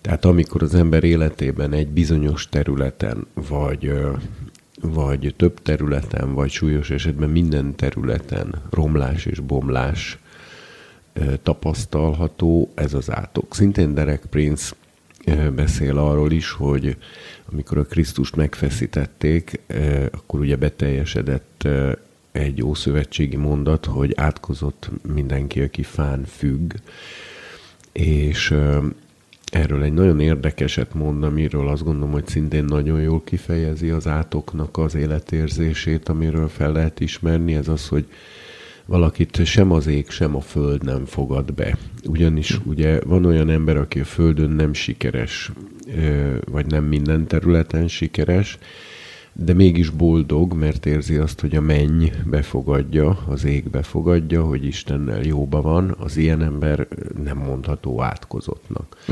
Van olyan ember, aki nek a mennyel nincs különösebb kapcsolata, de itt a Földön az életének a legtöbb vagy a legfontosabb területein sikeres, és ezért szintén boldog. Az átkozott embernek az az életérzése, hogy se a Földön nincs otthona, se a mennyben nincs otthona. Mind a két szférával ö, háborús, konfliktusos viszonyban áll, mind a két szféra kilöki magából, ez is egy nagyon jó megfogalmazása tehát az átoknak. És hát a Pajor Tamásnak volt régebben egyszer egy olyan szövege az Ámen zenekarral, hogy csak így megemlít egy sor egy embert, aki, aki nem érti, hogy más hogyan csinálja. Ez is egy nagyon jó megfogalmazása az átoknak, amikor egy ember akárhogy próbálkozik, nem tud egyszerűen az életének a legfontosabb területein sikeres lenni. És, és próbálkozik, és gondolkozik, és akar, és mindent megtesz, és utána eljut arra a pontra, hogy nem érti, hogy másoknak miért sikerülnek a dolgok, neki meg miért nem. Tehát körülbelül ez a három tehát definíció, amivel most így uh-huh. ezt körüljárnám, és amiről egy ember fel tudja ismerni, hogy az életében valamilyen területen, vagy még egyszer mondom, súlyos esetben akár minden területen, vagy nagyon sok területen átok alatt áll. És ezekből meg lehet szabadulni meg lehet szabadulni, meg mondjunk el azért még egy fontos dolgot, hogy mind az Ó, mind az Új Szövetség eredeti nyelvei az átokra többféle szót használnak, és, az, és ezeknek többféle jelentésük is van. A Héberben hát legalább három fő szó van, de, de egy alapos kutatással ennél is többet lehetne mondani. De három fő fajtája van az átoknak, az, az egyik az héberül úgy hangzik, hogy klálá, ez azt jelenti tulajdonképpen, hogy valakit könnyűnek mondanak, olyasmit is jelent, hogy szidalmaz, szidalom, gyalázat, szégyen, mert, mert a héberben az, hogy valakit könnyűnek mondanak, az azt jelenti, hogy szídják ugye a kavod, a dicsőség, annak az alapjelentése az, hogy súly, nehézség. A dicsőséges ember Héberül az a súlyos személyiség, a, hm. a, úgy, ahogy magyarban is szoktuk mondani, hogy akinek van súlya, hogy egy embernek van súlya. Ez amikor azt mondják valakire, hogy nehéz ember, vagy fajsúlyos nem, egyéniség? Nem, az, nem, más, az más. A nehéz más a ember az más jelent, de a fajsúlyos, fajsúlyos. egyéniség az, az ilyesmit jel, az a kávod. Tehát hatással van a környezetére. Igen, a kál az könnyű, a klála az könnyű, könnyűnek mondás, hogy valakit könnyűnek mondanak, vagyis szidnak. Azt mondják, hogy ez nem egy fajsúlyos ember, ez, uh-huh. nem, ez, nem, ez nem egy súlyos ember. Ez tulajdonképpen nem átok abban az értelemben, hogy mi használjuk, hanem inkább a, a szidalom, a, meg a, a, az emberektől jövő gyalázat, illetve Istentől is jöhet például annál a versnél, hogy átkozott uh, Isten előtt, aki fán ott a kalálás szerepel a Héberben, vagyis, hogy uh, szidalom, uh, szégyen, könnyűség, súlytalanság, jellemzi azt az embert, aki fán függ. De ez, ez a megfeszítésre is igaz? Ez a megfeszítésre is igaz, de ez egy általános törvény is a Tórában, hogy ne hagyjál senkit napnyugta után felakasztva, mert átkozott uh, Isten előtt, aki fán függ. Egyébként a, a Misna nagyon érdekesen értelmezi a Héber mondatot, és, és, és ez is egy helyes értelmezés, mert ők úgy értelmezik, hogy bizonyos értelemben Isten elleni átok az, hogy egy ember fán függ, ugyanis mivel az ember Isten képmása, ezért amikor szidalom alá kerül, vagy talán a fán függés kifejez olyas, kifejezi ezt a fajta súlytalanságot is, hm. akkor ez Isten számára is gyalázat. Azért nem szabad az akasztott embert a tóra szerint fennhagyni a fán nap nyugta utána, bármilyen gonosztevő is volt, mert az már Isten elleni káromlás és szidalom, amikor egy ember, még akár egy gonosz ember is, aki ettől még mint ember Isten képmása, ilyen teljesen súlytalannak van beállítva. Na, ezt, most lépjünk tovább. A másik szó, amit a leggyakrabban használ a Héber, az az árúr, átkozott. Ez szerepel például az 5 Mózes 28-nak az összes átkában, a törvény átkában. Ez olyan természetű átok, ami az életnek valamelyik területén jelenik meg, vagy hogyha vagy megjelenhet a büntetés súlyosságától függően az élet több területén, vagy akár minden területén. Ez fegyelmező jellegű átok, amiből ki lehet lépni megtérés által. Ami a büntetést okafogyottá teszi, és emiatt a, ez, ezek fegyelmező jellegű átkok, amik között Mózes 28-ban vannak, hogy ha nem tartod meg Isten törvényét, akkor csapások alá kerül az életed, de ha megtérsz, akkor ezek a csapások eltávoznak rólad. De itt azért szó van szerencsétlenségtől át a genetikai betegségekig rengeteg mindent ki lehet ebből venni. Hát tulajdonképpen minden, ami rossz az emberi életben, röviden mondva, a betegségtől kezdve a megőrülésen át, a családszétesésén keresztül, az anyagi elszegényedésen át, a a fogságba kerülésig. Hát meg amit a Bajor mond, hogy nem látod, a, nem látod hogy mi, mitől rossz a sorsod, az is egy borzasztó dolog, amikor nincs világosságod arra, hogy most akkor mit rontottál el. Igen. De ezek, ezeket sorolja föl nagyon alaposan és részletesen az 5 Mózes 28, ahol tételesen föl van sorolva gyakorlatilag minden létező átok. És a balgatagság is közé tartozik? Az átkok közé? Uh-huh. Hát nem, mert a balgatagságban az embernek van hibája, az nem alacsony ikút jelent a balgatagság, azért azt mondja a példabeszédek könyv, hogy a balgatag dolog gondolása bűn, mert a balgatagság az azt jelenti, amikor valakinek lenne esze valamihez, de nem használja, és emiatt egy, a saját ö, intellektuális mulasztása miatt. Ö, tehát a balgatag ember az nem azonos a az értelmi fogyatékossal, vagy azzal, aki ha, ha megfeszíti is az összes képességét, akkor se ért valamit, hanem a magatag ember az azért gondolkodik rosszul, mert nem akar jól gondolkodni. Tehát olyan fajta csapás soha nincsen, hogy te nem tudsz megtérni, vagy nem tudod Istent elhinni.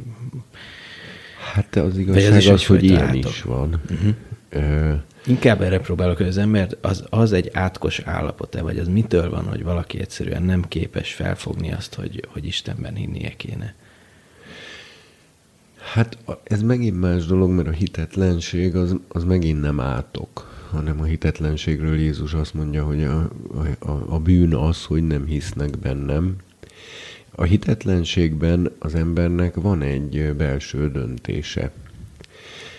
Én amikor erősen hitetlen emberekkel beszélgetek, és elkezdem kapargatni azt, és rákérdezni arra, hogy tulajdonképpen és, és szóval mélyre ásunk a dolognak, hogy ő miért nem hisz. Volt talán egy-két éve valaki, akivel beszélgettem, aki végül ki is mondta, hogy azért, mert akkor meg kellene változtatnom az életemet. Hm.